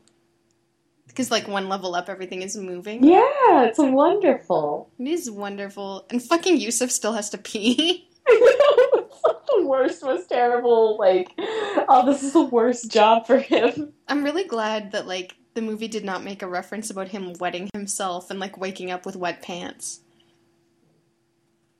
Fandom, you know what to do. No. Because you know where that's going? Water sports. Hey man, don't kink shame. People have needs. Okay, you know what? You can enjoy water sports. I don't want to read it. I've read it and I was like, maybe I'll. No, I did not enjoy it. But I tried it, you know, to try and expand my palate and develop it, as it were. Stop pervert laughing at me. Hate you.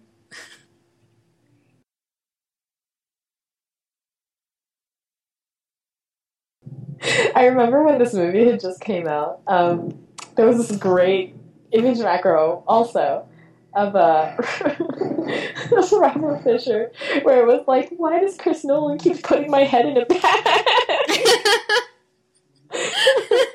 Chris Nolan is like, I hate your face, but I want you to act in all of these movies.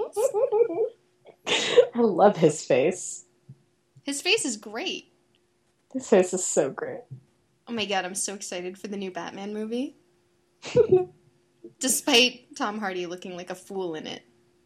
Well, the major problem that I had, uh, it was really interesting because remember when that trailer first came out? Total Digression? And he was like, I'm not gonna fix that audio. Yeah, and it, initially he was just like, "Look, people need to people need to not have shit handed to them." And then a bunch of people were like, "Oh, it's probably just dumb Americans not being able to understand British accents." And I was like, "Oh, well, that's possible." And then I went to listen to it. Just some background, folks. I live in England. I talk with people across like a ton of ex colonies, so I have like a wide breadth of accents that I have to listen and interpret to a very rapid pace every day. I cannot fucking tell what he's saying in that trailer. I have no fucking clue what he was saying in that trailer. version. Pardon? They released a fixed version later. Did they? Yeah. Good because like I see, I was just like, wow, that is not the accent problem. That is like the audio filter they put on it. Yeah. Which, like, I understand you want Bane to sound, I don't know, like terrifying and strange, but he still has to be, Audible. yeah, and comprehensible. yeah, exactly. Oh my god. They're just like, my favorite scenes in this movie are all just Arthur and Eames being cute at each other. I'm really easy that way. Your tin hat is so shiny today. So shiny. I polished it just for you. Because you know how much I love tin hats. You have some tin hat action going on. I do, but Don't only try for to claim like. the high ground. I don't have high ground. I'm just telling you, my tin hats are. My tin hats are intense. yeah, they're like garden party tin hats. Whoa, the best tin hats.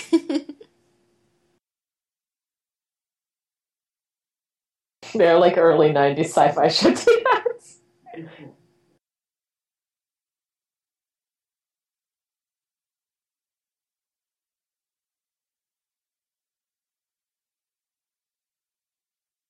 Oh, look at how elegantly unique he's dressed her in this level. like on the outside, it's like a very, very seemingly straightforward business suit, but look at the shirt she's wearing underneath it. It's so unexpected, and it's this interesting callback to Saito's kimono in the very first scene. totally. It's beautiful. It's really lovely. I love it when Arthur dresses people. She's so wrinkled, though. Someone should write Arthur as a wedding planner. Oh, I'm trying to remember. Oh no, I made I made Hoyden write Charles Xavier's wedding planner. Yeah, That was good for me. it hurt me. Oh, that bathroom is so bitchin'. you pleased? I'm so pleased.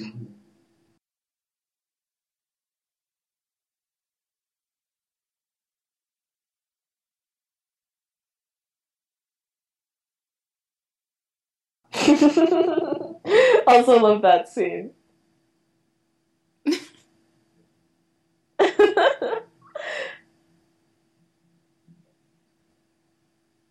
Oh my god, that shirt. I, uh,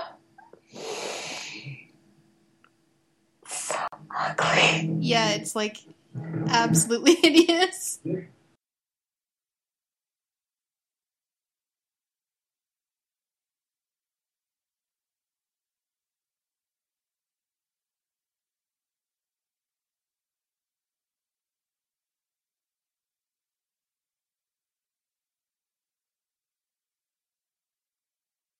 You know that like secretly Arthur is totally digging this. Yeah. Like he loves nothing better than having Eames's wrist on the verge of sprain, being able to hold him at gunpoint. Poor Eames is like, Arthur just likes hurting me so much, and I just want to love him. It's like loving a cactus.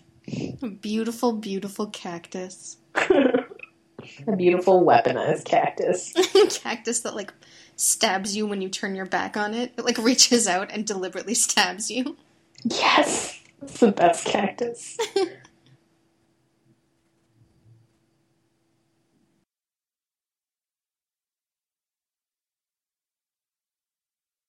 Poor Robert Fisher.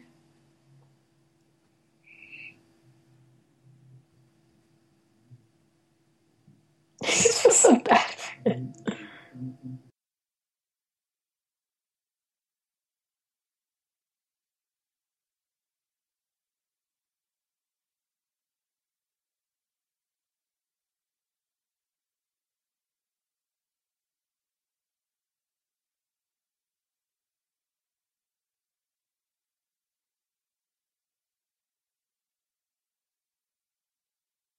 Oh, Fisher, so easily convinced. Poor baby.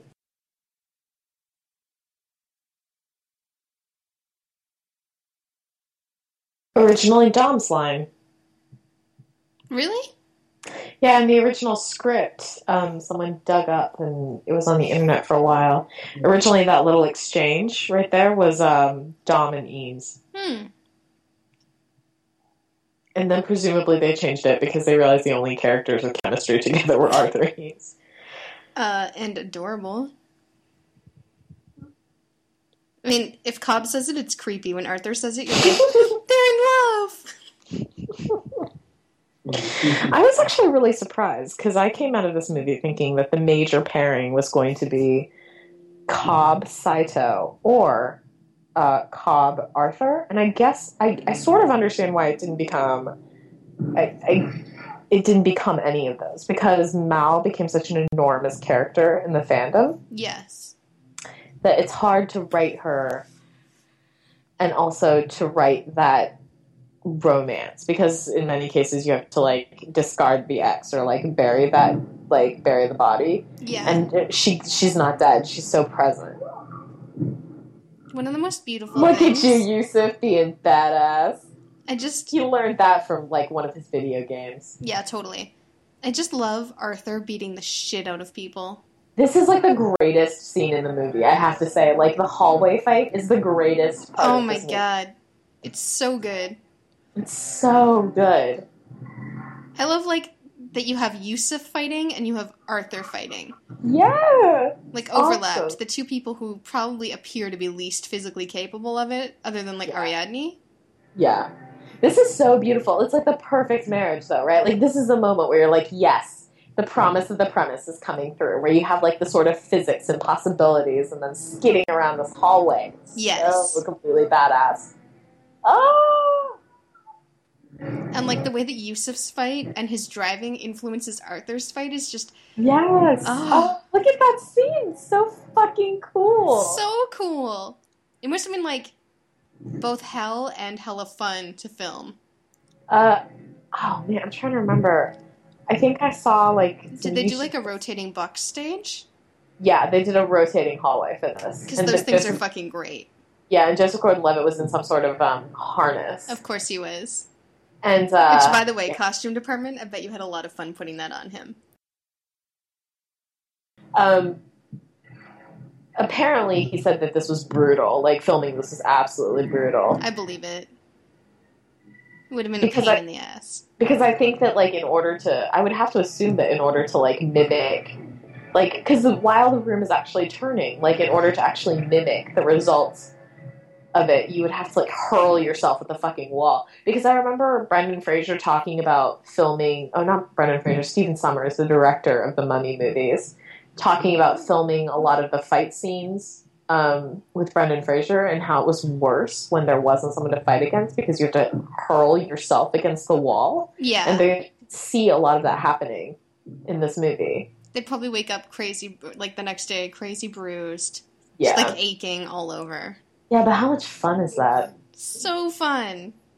Also, guys, um, one of our mutual friends actually did uh, most of the, well, not, well, they did a lot of the FX work on this particular level of the, this particular level of the dream. She did an amazing job. Amazing job. However- the, the great thing here is that the director essentially, Chris Nolan essentially needed to be able to like move stuff around but still have the snow in the foreground. So she spent like I don't know something like something insane like four months. I was gonna say it was like four months snow. on chat being like, I'm rotoscoping snow. No, I'm still Yeah. rotoscoping snow. Still rotoscoping snow, and this was like uh, two years before the movie came out. So we were just like, "What the fuck are you doing?" Yeah, we were like, I don't understand. Yeah, this is like when she was working on Prince of Persia, and I just Oh. kept getting messages like, "Oh, I'm rotoscoping Jake Gyllenhaal's dick." Gotta move that dick around, so. I just. I feel so sorry for her sometimes. But when we first started talking about that, she had to send me a video explaining like what rotoscoping was because I was like, I Yeah. don't know what you're doing. Yeah, she also she also had to explain to me one time what the fuck she was doing to Voldemort's face, and I was just like, "Oh my god." yeah. I'm sorry, what are you doing to his face? Ugh. exactly. the magic of movies. Oh, Yusuf. Yeah. I wonder. I wonder who designed that level, the snow level. Isn't that Eames's level?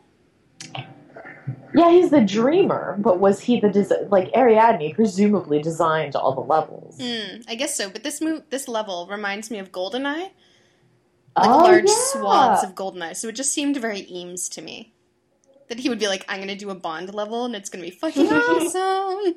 He would. He would be that type. Yeah, he wants to be Bond.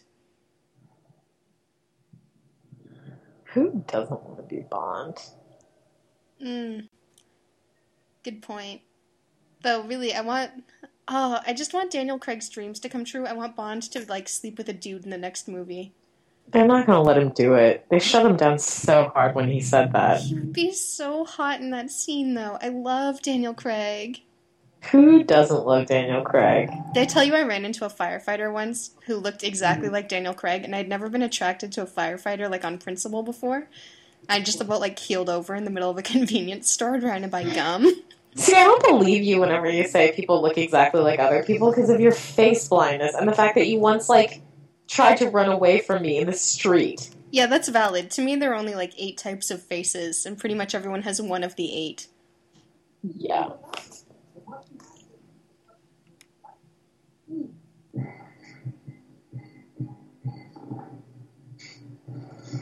I love how Eames, like, in this scene, he's like, yeah, I saw this in True Lies. It's gonna be bitchin'. They're like, um, Eames. I'm gonna, like, fire a, I'm gonna fire a weapon while I'm on some skis. This is great. Look Didn't at that me, I'm so in one, cool. like Die Hard one or two as well? what, the skis? The like Yeah. being on a snowmobile firing guns at people. Considering Die Hard 1 happened at Nakatomi Towers, no. Okay, so it must have been Die Hard two. I don't think so. It's the one that takes place at an airport. Oh, that might have been Die Hard 2. But where the fuck were ski? I don't remember this. I just watched these at Christmas. Seriously? It's yeah. like there's a huge snowmobile fight scene. Maybe I just forgot. I just rewatched Die Hard 1 because it was on TV the other day. I was so pleased. Hmm.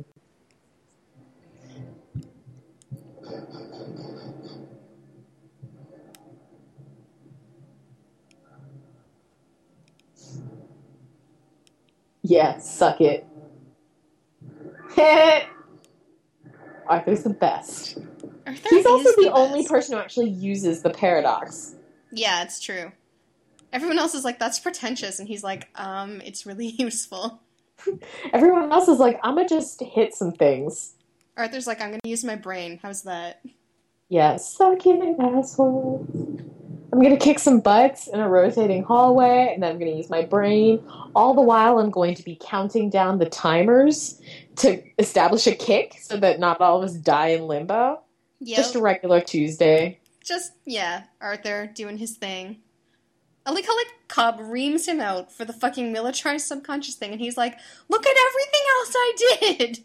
I'm the only reason this job succeeded."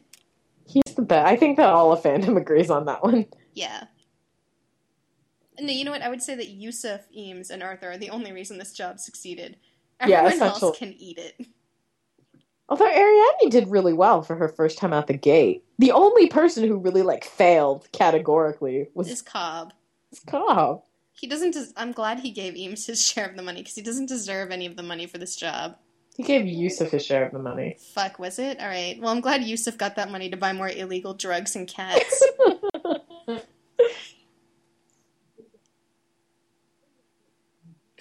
Eames. Just makes me so happy.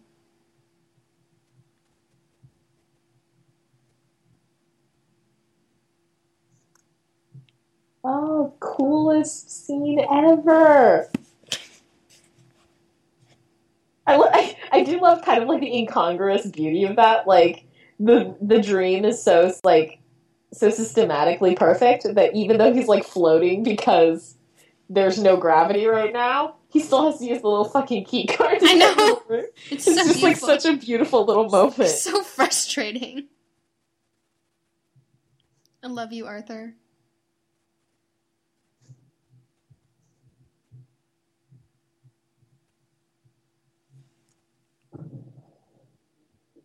I like that like everyone is just like Arthur will kick us. It'll work out. Like no questions asked because it's Arthur. Of course. Of course it's going to work. He's super capable.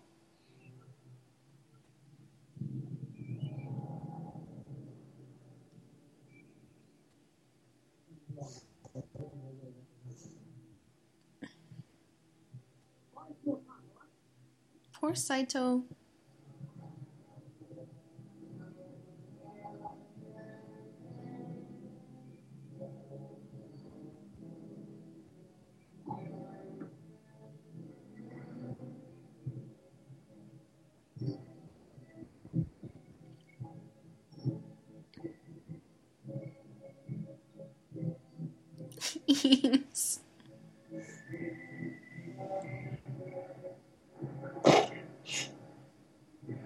Seriously, come on. Like we've been through three rounds of this. He's definitely gonna kick your ass. Yep. So amazing. Just So fucking fight! Iteration two. That's that's him choking you out this whole zero level gravity. This whole level is like a video game that I would play the shit out of. Except that movie based video games are always crap. Other than Uh, GoldenEye. Goldeneye. I was about to say. GoldenEye's the exception. It was like the greatest game of all time, but what made it great was the feature that they added in is like, ah, what the fuck. Originally, they were not going to have multiplayer mode. What? I know, some guy on the team was like, well, I built it anyway, why don't we just throw it on there? And they were like, fine. Are you The reason serious? That, yes! It's like the entire reason that game succeeded was multiplayer mode. Because I'm not even into gaming, and I remember spending a lot of nights and weekends at my friend's house on the week, like in middle school, Uh, playing yeah. fucking GoldenEye. There is a reason that I keep two N64s, each with their own copy of GoldenEye and GoldenEye for the Wii in my apartment. You have two N64s? What if there's an emergency and we need to play eight player GoldenEye or Mario Kart? Really want an N64. You want one? Yeah. Oh, well, maybe for your birthday. Yay! Slightly used. Well, I want one mostly. Well, I want one mostly because like my favorite games are on N64. uh, valid. There's a lot of amazing games on the N64. Even though the graphics kind of look like garbage now in comparison, they're so charming. Yeah, well, think about like Zelda on the N64 was fucking a genius. Yeah. Look at this shit. Okay, Saito had like the worst. Like, okay, Saito had like the worst, like getting his dream share virginity popped experience of all time, right? Yeah. But also the look at him being coolest badass. blood slowly coming out of his mouth. Who enjoys Arthur just like tying them all together with extension cords? Me. It's a good thing Arthur took all of those Japanese uh, rope bondage courses. Look, he just wants to be thorough. He does, and it came in handy. mistress. He knows all the things to become. Oh my god!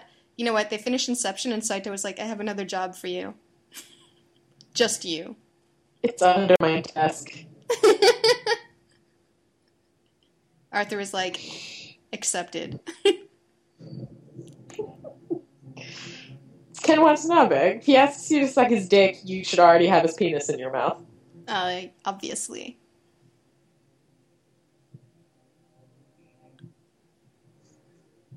Oh, Robert Fisher. He's such a nice boy. I'm so worried about him. He is such a nice boy. Eames! I love Eames so much. Oh god, and just like Arthur pushing them down the hallway. Yeah.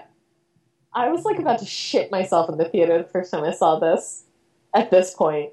Yeah, When it showed up, I was like, well, it's time for me to die now. It's time for me to collapse in feelings. I love how he's like, I can't snipe her. She's she's my wife. I love her.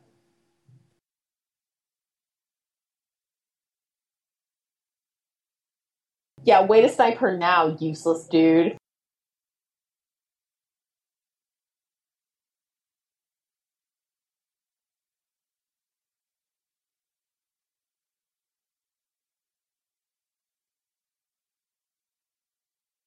Oh my god, Cobb is so useless. Saito!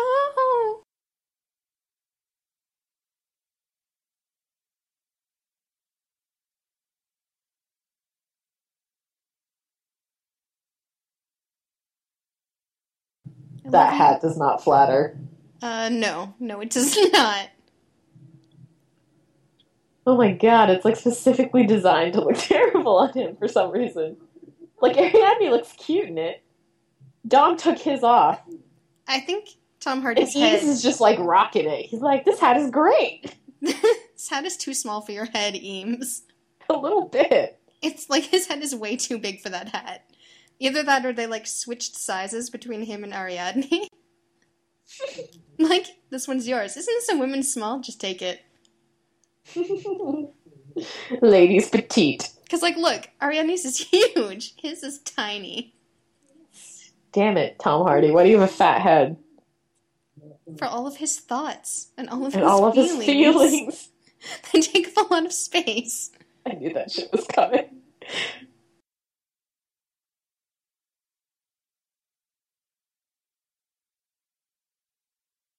I can't stop looking at his head. It's ruined now, isn't it? Yeah, it kind of is.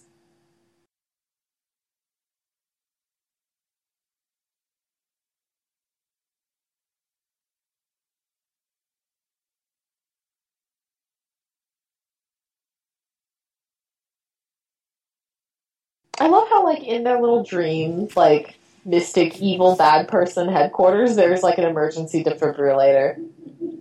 Uh, duh. But you don't keep one in your dream evil headquarters? No, my dream evil headquarters is busy being filled up with, you know, stuff. I. Hmm. I can't. Sorry. Carrying on.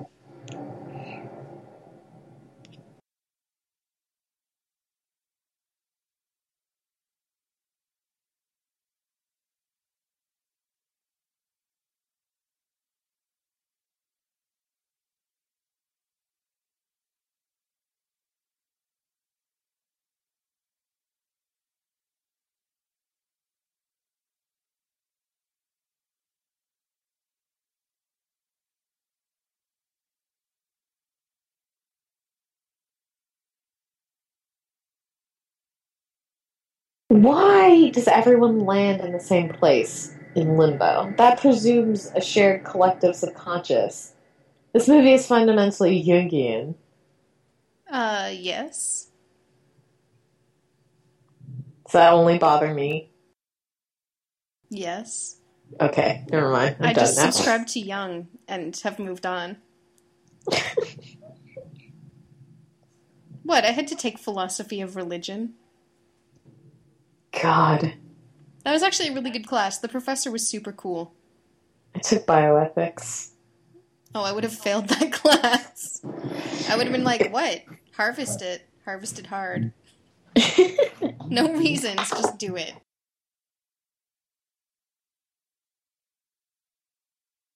Probably would have ended every paper with a, like a really offensive phrase too. yeah, you would have failed that class. yep.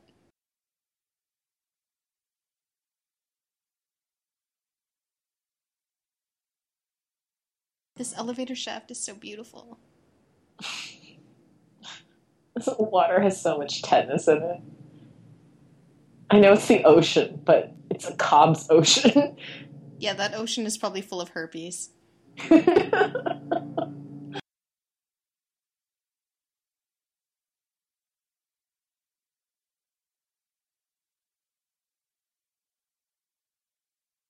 just now I all like really all I can think about is the Arthur Saito and like Eames furious with jealousy kept Right. man post inception. the only thing that would be better than that is if Eames decided that Arthur was Saito's kept man when Arthur's just like actually doing a job for him. Okay, so here's what happens. They get to the airport in Los Angeles or whatever, and you know how they're all going their separate ways? Yes. Saito is like, Mr. So and so, come with me. And they get on like his private plane and take off. It's because he wants him to like beef up his security, etc. But Eames is like, shit! Followed by like copious amounts of like third person stalking. Except here's the thing. Eames is not actually good at getting past Arthur's defenses for stalking. No, but him trying would be hilarious. And I believe, fully believe, that Saito would like let him find things out that were misleading, just to be a dick. Ah, he's the best. Really is. I've always really wanted to write the story where, um, you know how Joseph Gordon-Levitt and Zooey Deschanel are like besties in real life, yeah, uh, which is horrific to me. because they're But, um, basically the same person. Yes, it's twins. But I would love if I would. I've always wanted to write the story where one day Eames sees like Arthur with this like beautiful little cute girl out like being adorable and shit like that, and has like a jealous fit and doesn't know what's going on. And when he harasses Arthur about it, Arthur is like, "Oh yeah, you know, that's Summer." And Eames is like, "Who's Summer?" And Arthur's like, "Well."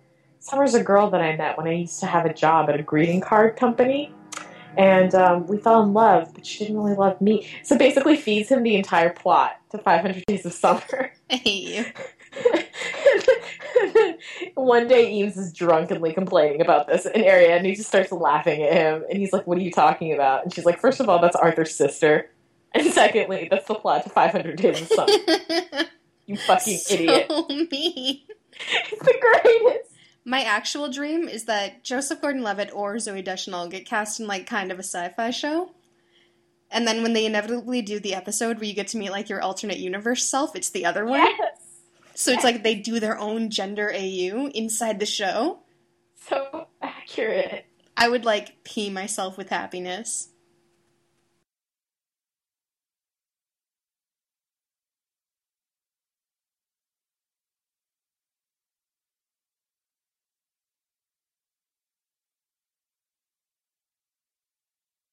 I love that she's just sitting at the kitchen table playing with some knives. Why not? Don't you sit at the kitchen table playing with some knives? I sit at the kitchen table sharpening my knives. Well, that's one thing you could do. You have to sharpen them. Um, I don't think you have to. I've never sharpened mine. Yeah, but you're Not insert mean thing about cooking here. Yeah, basically. You know what? Actually, Crystal gave me this set, so maybe she's sharpened them occasionally and I just haven't noticed. It's possible. She is obsessed with knives. Knives are amazing. She can do throwing knives. She's like a champion at that. She's a dangerous, dangerous lady. love it. Yeah, Did Eames just like fail off of that building? maybe. Did I tell you someone tried to mug Crystal once? She I'm was, sure that went well. she was walking on Queen Street and a guy on a bike tried to grab her bag and pull it off her shoulder as he rode away. And she pulled back and pulled him right off his bike. Yes! She was like, ah! And then he had to run away. Crystal's the greatest. She is. I was like, don't try attacking like tiny Asian girls in Toronto. They will beat the crap out of you. it's what they do. Did no one learn anything from Scott Pilgrim? Knives Chow is a fucking ninja. I would love for someone to try and mug me. I- all I need is an excuse to tase the shit out of someone. So you are Darcy Lewis. I have. Uh, come on. You could have a Fuck. political science degree. I could have a political science degree. I would love if Thor was my bro. Thor is your bro. Oh, that would be great. You and Thor would be amazing bros. Such great bros. He could introduce me to Asgard Mead. So off topic. But that like it's such an it's such an indicator of how little we give a crap about the emotional backbone of this movie where we're Nobody like cares about Cobb and fucking Mal. we're like sitting here being like Thor would be a great bro. Mal and Cobb are having feelings. no one cares. I'm sure some people care. We just don't because we're bad people. We're not bad people. We're fucking awesome. Anyone who disagrees is wrong. Okay. That's all. That is the end. That's the end. Yeah. That's it. I have Okay. decided.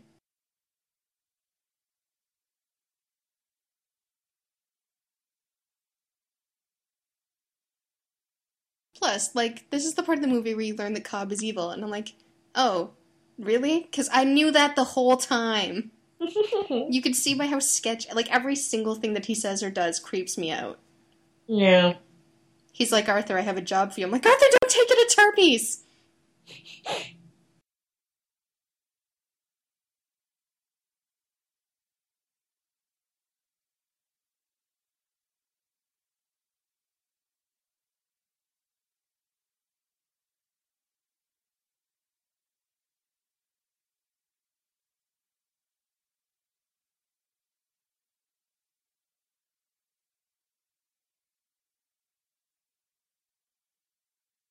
I've always wondered about the significance of this house.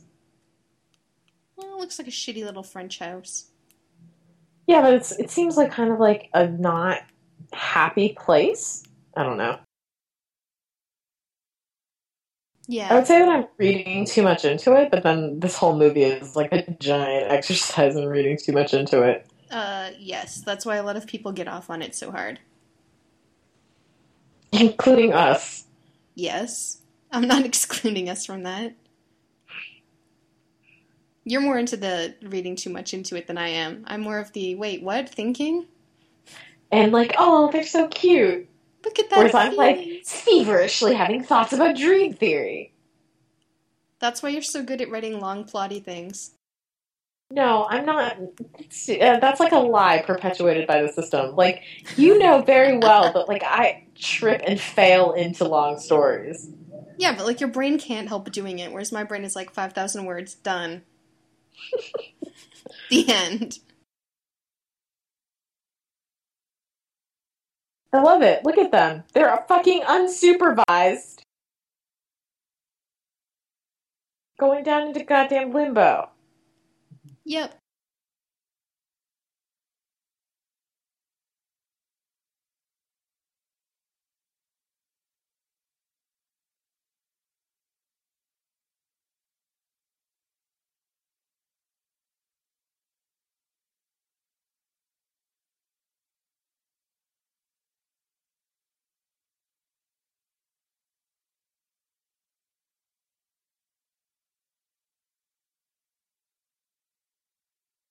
Poor Yusuf still needs to go to the bathroom. Yep. You know what? I would watch Arthur and Eames, the movie, the same way that I would watch, um, for Mission Impossible 4, whatever the most recent one was, Simon Yes. Pegg and, um, Jeremy Renner, the movie. Jeremy Renner, the movie. That would be an amazing movie. I actually just want to watch, like, I, weirdly, I thought Mission Impossible 4 was just perfectly entertaining, exactly the way it was. Really? Because every time Tom Hanks was, like, talking or having feelings, I was like, shut up! Tom Cruise. no Tom one cares! What'd I say? Tom Cruise. You said Tom Hanks. I actually really like Tom Hanks. I'm sorry, Tom Hanks. I love you. Tom Cruise, not so much. Whatever, Tom Hanks is amazing. He's just like a Trek nerd. He's a super nice person with a beautiful voice. I could listen to him talk forever. Like, just forever. He could just talk at me, and I would be like, I'm so happy right now.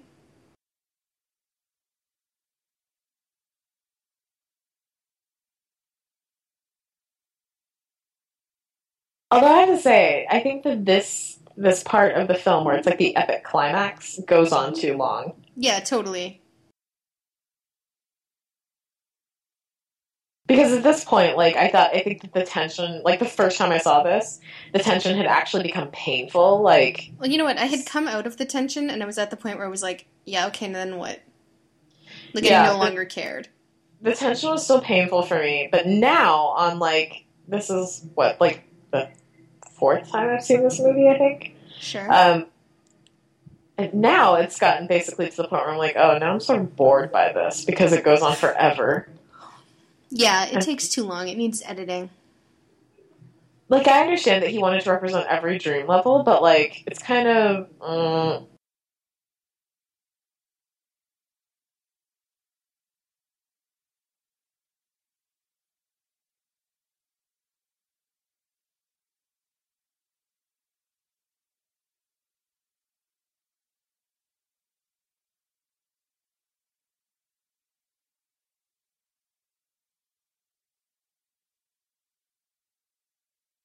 I do love this sentiment, though. This is the one thing that Cobb says about Mal in the movies that made me love him and believe that, like, he did love her.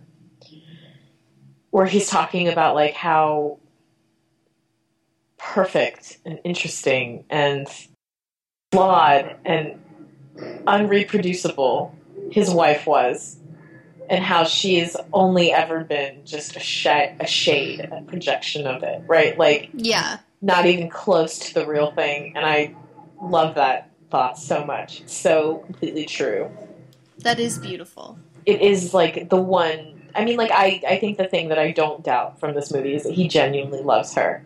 Um, and that was the moment where I was like, yeah, he really does, and he really does get it. Okay, I tried to explain to my boss or someone else, no, to someone else at work, how Peter and Elizabeth in White Collar got together. And she was like, that doesn't sound romantic at all. It sounds like creepy and probably dangerous. Oh, it's so cute. I was like, though. no, it's beautiful. So I can't tell anymore if the way I view relationships has been warped forever by fandom. yes, the answer is yes. yes. The answer is yes. Great.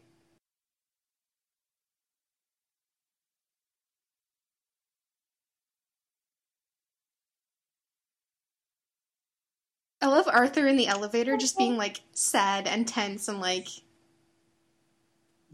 Braced. yeah. Fucking Robert Fisher. This is the one nice thing they did for him, though, in the midst of this batshittery, right? Is convincing him, To be his own man. yeah, and giving him the belief, like deep in his heart, like seeding the thought that his father loves him Yeah. and wanted him to be his own man. Because I don't think that was the reality. No. So even if this was like a brutal abuse of him, like it's still, I mean, it, it gave him something. it was cathartic. Yeah. Look at his face. He's so good at this. Yeah.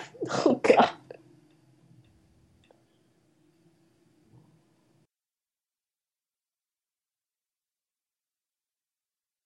I love you, Eames. You're so goddamn easy. I'm super easy.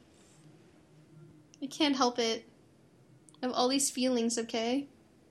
Clearly. Oh god, Robert Fisher! Robert Fisher!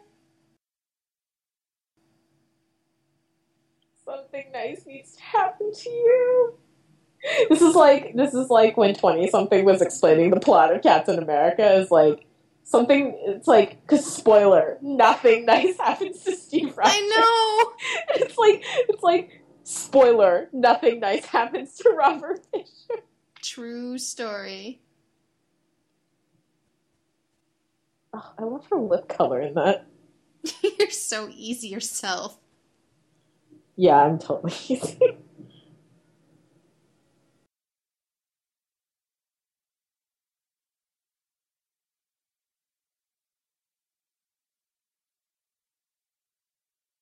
Waking up inside a dream only to wake up from that dream later is like has caused so many problems in my life. It's a horrifying experience. I do. I, I love this kick sequence. Oh, it's beautiful. It's great. It's so well choreographed. And just like the cutting is perfect. If only the stuff before it hadn't taken so fucking long. Yeah, they need to cut before that by like 10 or 15 minutes.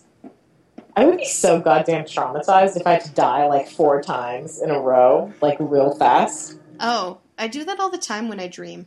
See, I don't. But all my dreams are like spy adventure dreams.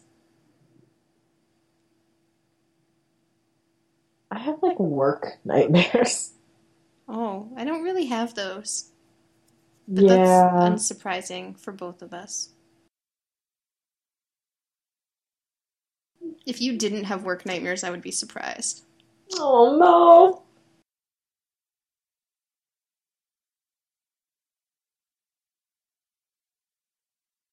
That's like so beautiful to me though, where he's like, but we did grow old together.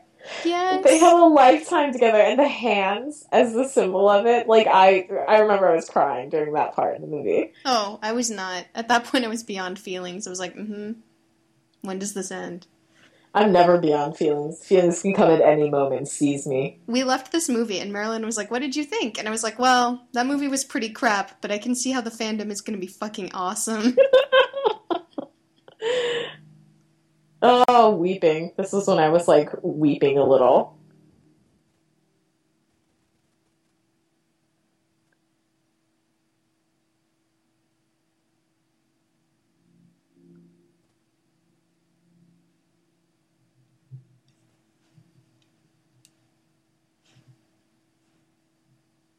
I like that they have the oxygen tank in the car. They're crafts, man. I know. I just love it anyway. Can you imagine like how that purchase was made? Like Arthur walks into a medical supply store. Yeah, hi, I need like uh two oxygen tanks. It's not real because it's inside the dream. Oh, that's right. Yeah, he just dreamed that thing up.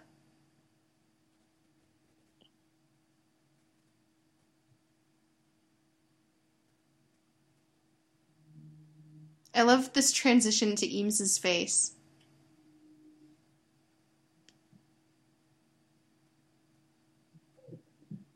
I love that he's like, whatever. Well, leaving Cobb in the car. Guy's dick, anyways. he was a dick. I hope he's dead.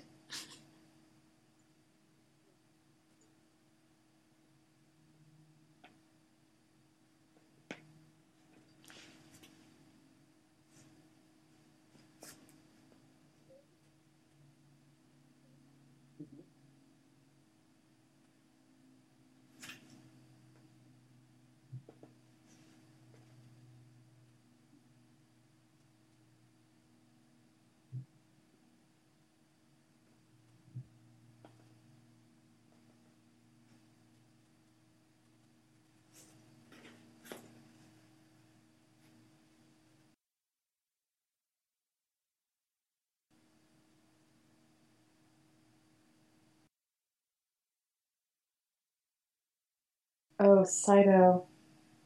That's that's that's not a good look on you. Nope. I need him to be sexy and younger again. Also, I don't feel like Saito would ever look like that. No. Me either. But we don't know how old exactly he's supposed to be here. He could be like 800 years old. Valid points.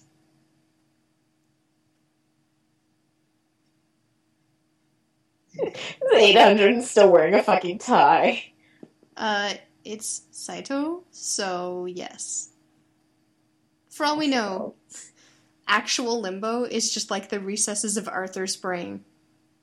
Yeah, If this Possible. is Jungian. we never know. That would be so terrible for everyone else in the world. Whatever, I would love it. Yeah, you would, but most people That would be the greatest be limbo ever. Oh my god, everything would be so well tailored. so terrible.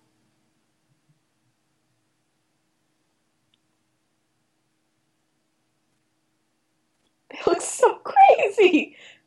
Look they- at their eyes. They're so crazy. They did something to Leonardo DiCaprio's eyes here. I think they because I him wear refuse to- I refuse to believe they let him smoke up for an hour before this. Sorry, let him, or just he came in and he had been smoking? I don't know. Leonardo DiCaprio like does cigars. He's not really like a stoner person. what if Tom Hardy laced his cigar? I don't think Tom Hardy's a stoner either. I don't think he's a stoner. I don't think. I'm not putting it past him to lace someone Do you know who cigar. would actually lace Leonardo DiCaprio's cigar? Ellen Page. Joseph Gordon-Levitt and Ellen Page. Yeah, probably. Those two like probably got baked together on the set. Ellen Page is cool. She's really nice. She seems really nice. She's like, From all of like her interviews and shit like that, she seems really nice. okay, I know it's a joke that everyone in Canada knows each other, but literally everyone in Halifax is either her friend or a friend of her friend. So she's actually really nice. He still has his crazy eyes. Yeah, And look at and look at Saito. He's like, they're ha- look at it. They have this like terrible, terrible, like ultra intense relationship that I can't figure out. It's like I don't think they want to fuck each other, yeah, but it's it's there are too many feelings there. yep. They should probably never see each other again.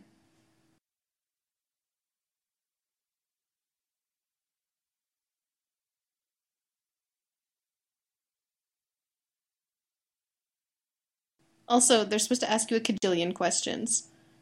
They don't. What? No, Every time I have entered a country, they have asked me like 18 country questions. that's because you're a dirty foreigner. Though usually I don't know the answers to their questions. Yeah, it's because you're a dirty foreigner. If you have like a U.S. passport and you're coming into the U.S., they don't actually ask you that many questions. I guess, but that seems crazy.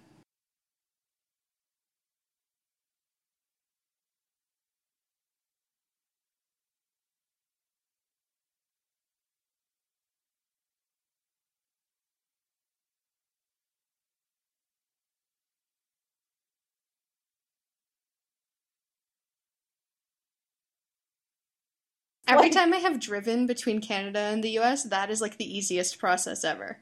Yeah. They're like, You're Canadian? I'm like, Yep. They're like, Enter the country. Yep. I hope you have a lot of illegal firearms and alcohol on you. Keeps the ATF happy. Okay, so the ma- the big discussion that came out of this movie, right, no, was whether I hate or not, that. Go what? for it. Go ahead. Oh, was whether or not like Cobb dreamed the entire thing, right? In this like this top moment. Yeah. But apparently the costume designer gave away the ending. oh. because uh, someone like in an interview she points out that they're wearing different clothes and the kids are Oh yeah. because if you look at the little girl she's wearing a pink jumper Right. So he's got to be awake. well not necessarily like i i don't necessarily think that that uh, alone is enough to indicate that he's do you know what i mean but i think ultimately it boils down to the subject of like i don't really care because it's cobb Yeah, he's the last thing I care about in this movie. Yeah. But I love that. I, I love this concept of that ending, though. Like, I love the, the top. Oh, really? Yeah, because I love that. Like, oh my gosh, like, do you ever really know? Does No. it matter? Okay, here's the thing. When I saw that movie and we got to that part, I was like, oh, now I know exactly what's going to happen. And it's going to be that it's going to cut away before we see what happens. And that's really pretentious and dumb and obvious. And I was unimpressed. 100% unimpressed. It's Chris Nolan. Of course he was going to do that. Chris Nolan, just make more Batman movies, okay? I like the Batman franchise, but okay. Uh, that's because you're broken inside. I know, it's true. Okay, overall, what do we think, MK, of this movie? Uh, I hate this movie in actuality. No, I don't hate it. I actually really like this movie, but I also love to hate it. But I love Arthur and Eames, so that's all. Uh, I really like this movie in actuality. I love all the dream theory shit behind it, obviously. If you sat through this entire recording, then you know that. Um, and I really, I like Arthur and Eames as well. Uh, but I think that I like, I like the universe the movie puts together far more than I like the romance. Or the supposed slashy romance. Uh, I don't think you need the word supposed in there. okay, fine. I think I don't know. I just I love that. Like I want that. I want this movie to be real. Like I want that technology to exist. Oh, I don't. That is a horrible idea. No, I want it. I want it so. Can you just imagine? I would totally go into DreamShare. I would not. I would probably kill myself the day that that technology became real. Oh my god! I'm just imagining now how I could fuck with people. It's so beautiful, MK. You're such a terrible person. It's so amazing. Terrible person. So amazing. Uh, okay, slash reporters. The important thing is we're probably gonna do more mystery science, more mystery slash report theater three thousand. Yes. So you know, enjoy that. It's it's Mm. coming in your near future. Indeed. And for those of you who are wondering about the other movies on our poll, yes, Iron Man and yes, Trek are going to be on there, as, as will a couple of others. We'll have other polls as well. Yeah, But I hope you enjoyed it, and uh, thanks for hanging out with us for, oh my god, how long was this one? Like two hours, Wow. two hours wow. twenty minutes. Anyways, I hope you enjoyed it. Have fun. Let us know what you think. Yeah, And uh, I think that's it for us this week. I think so. I think that's more than enough of us. Alrighty, slash reporters, have a good one. Bye.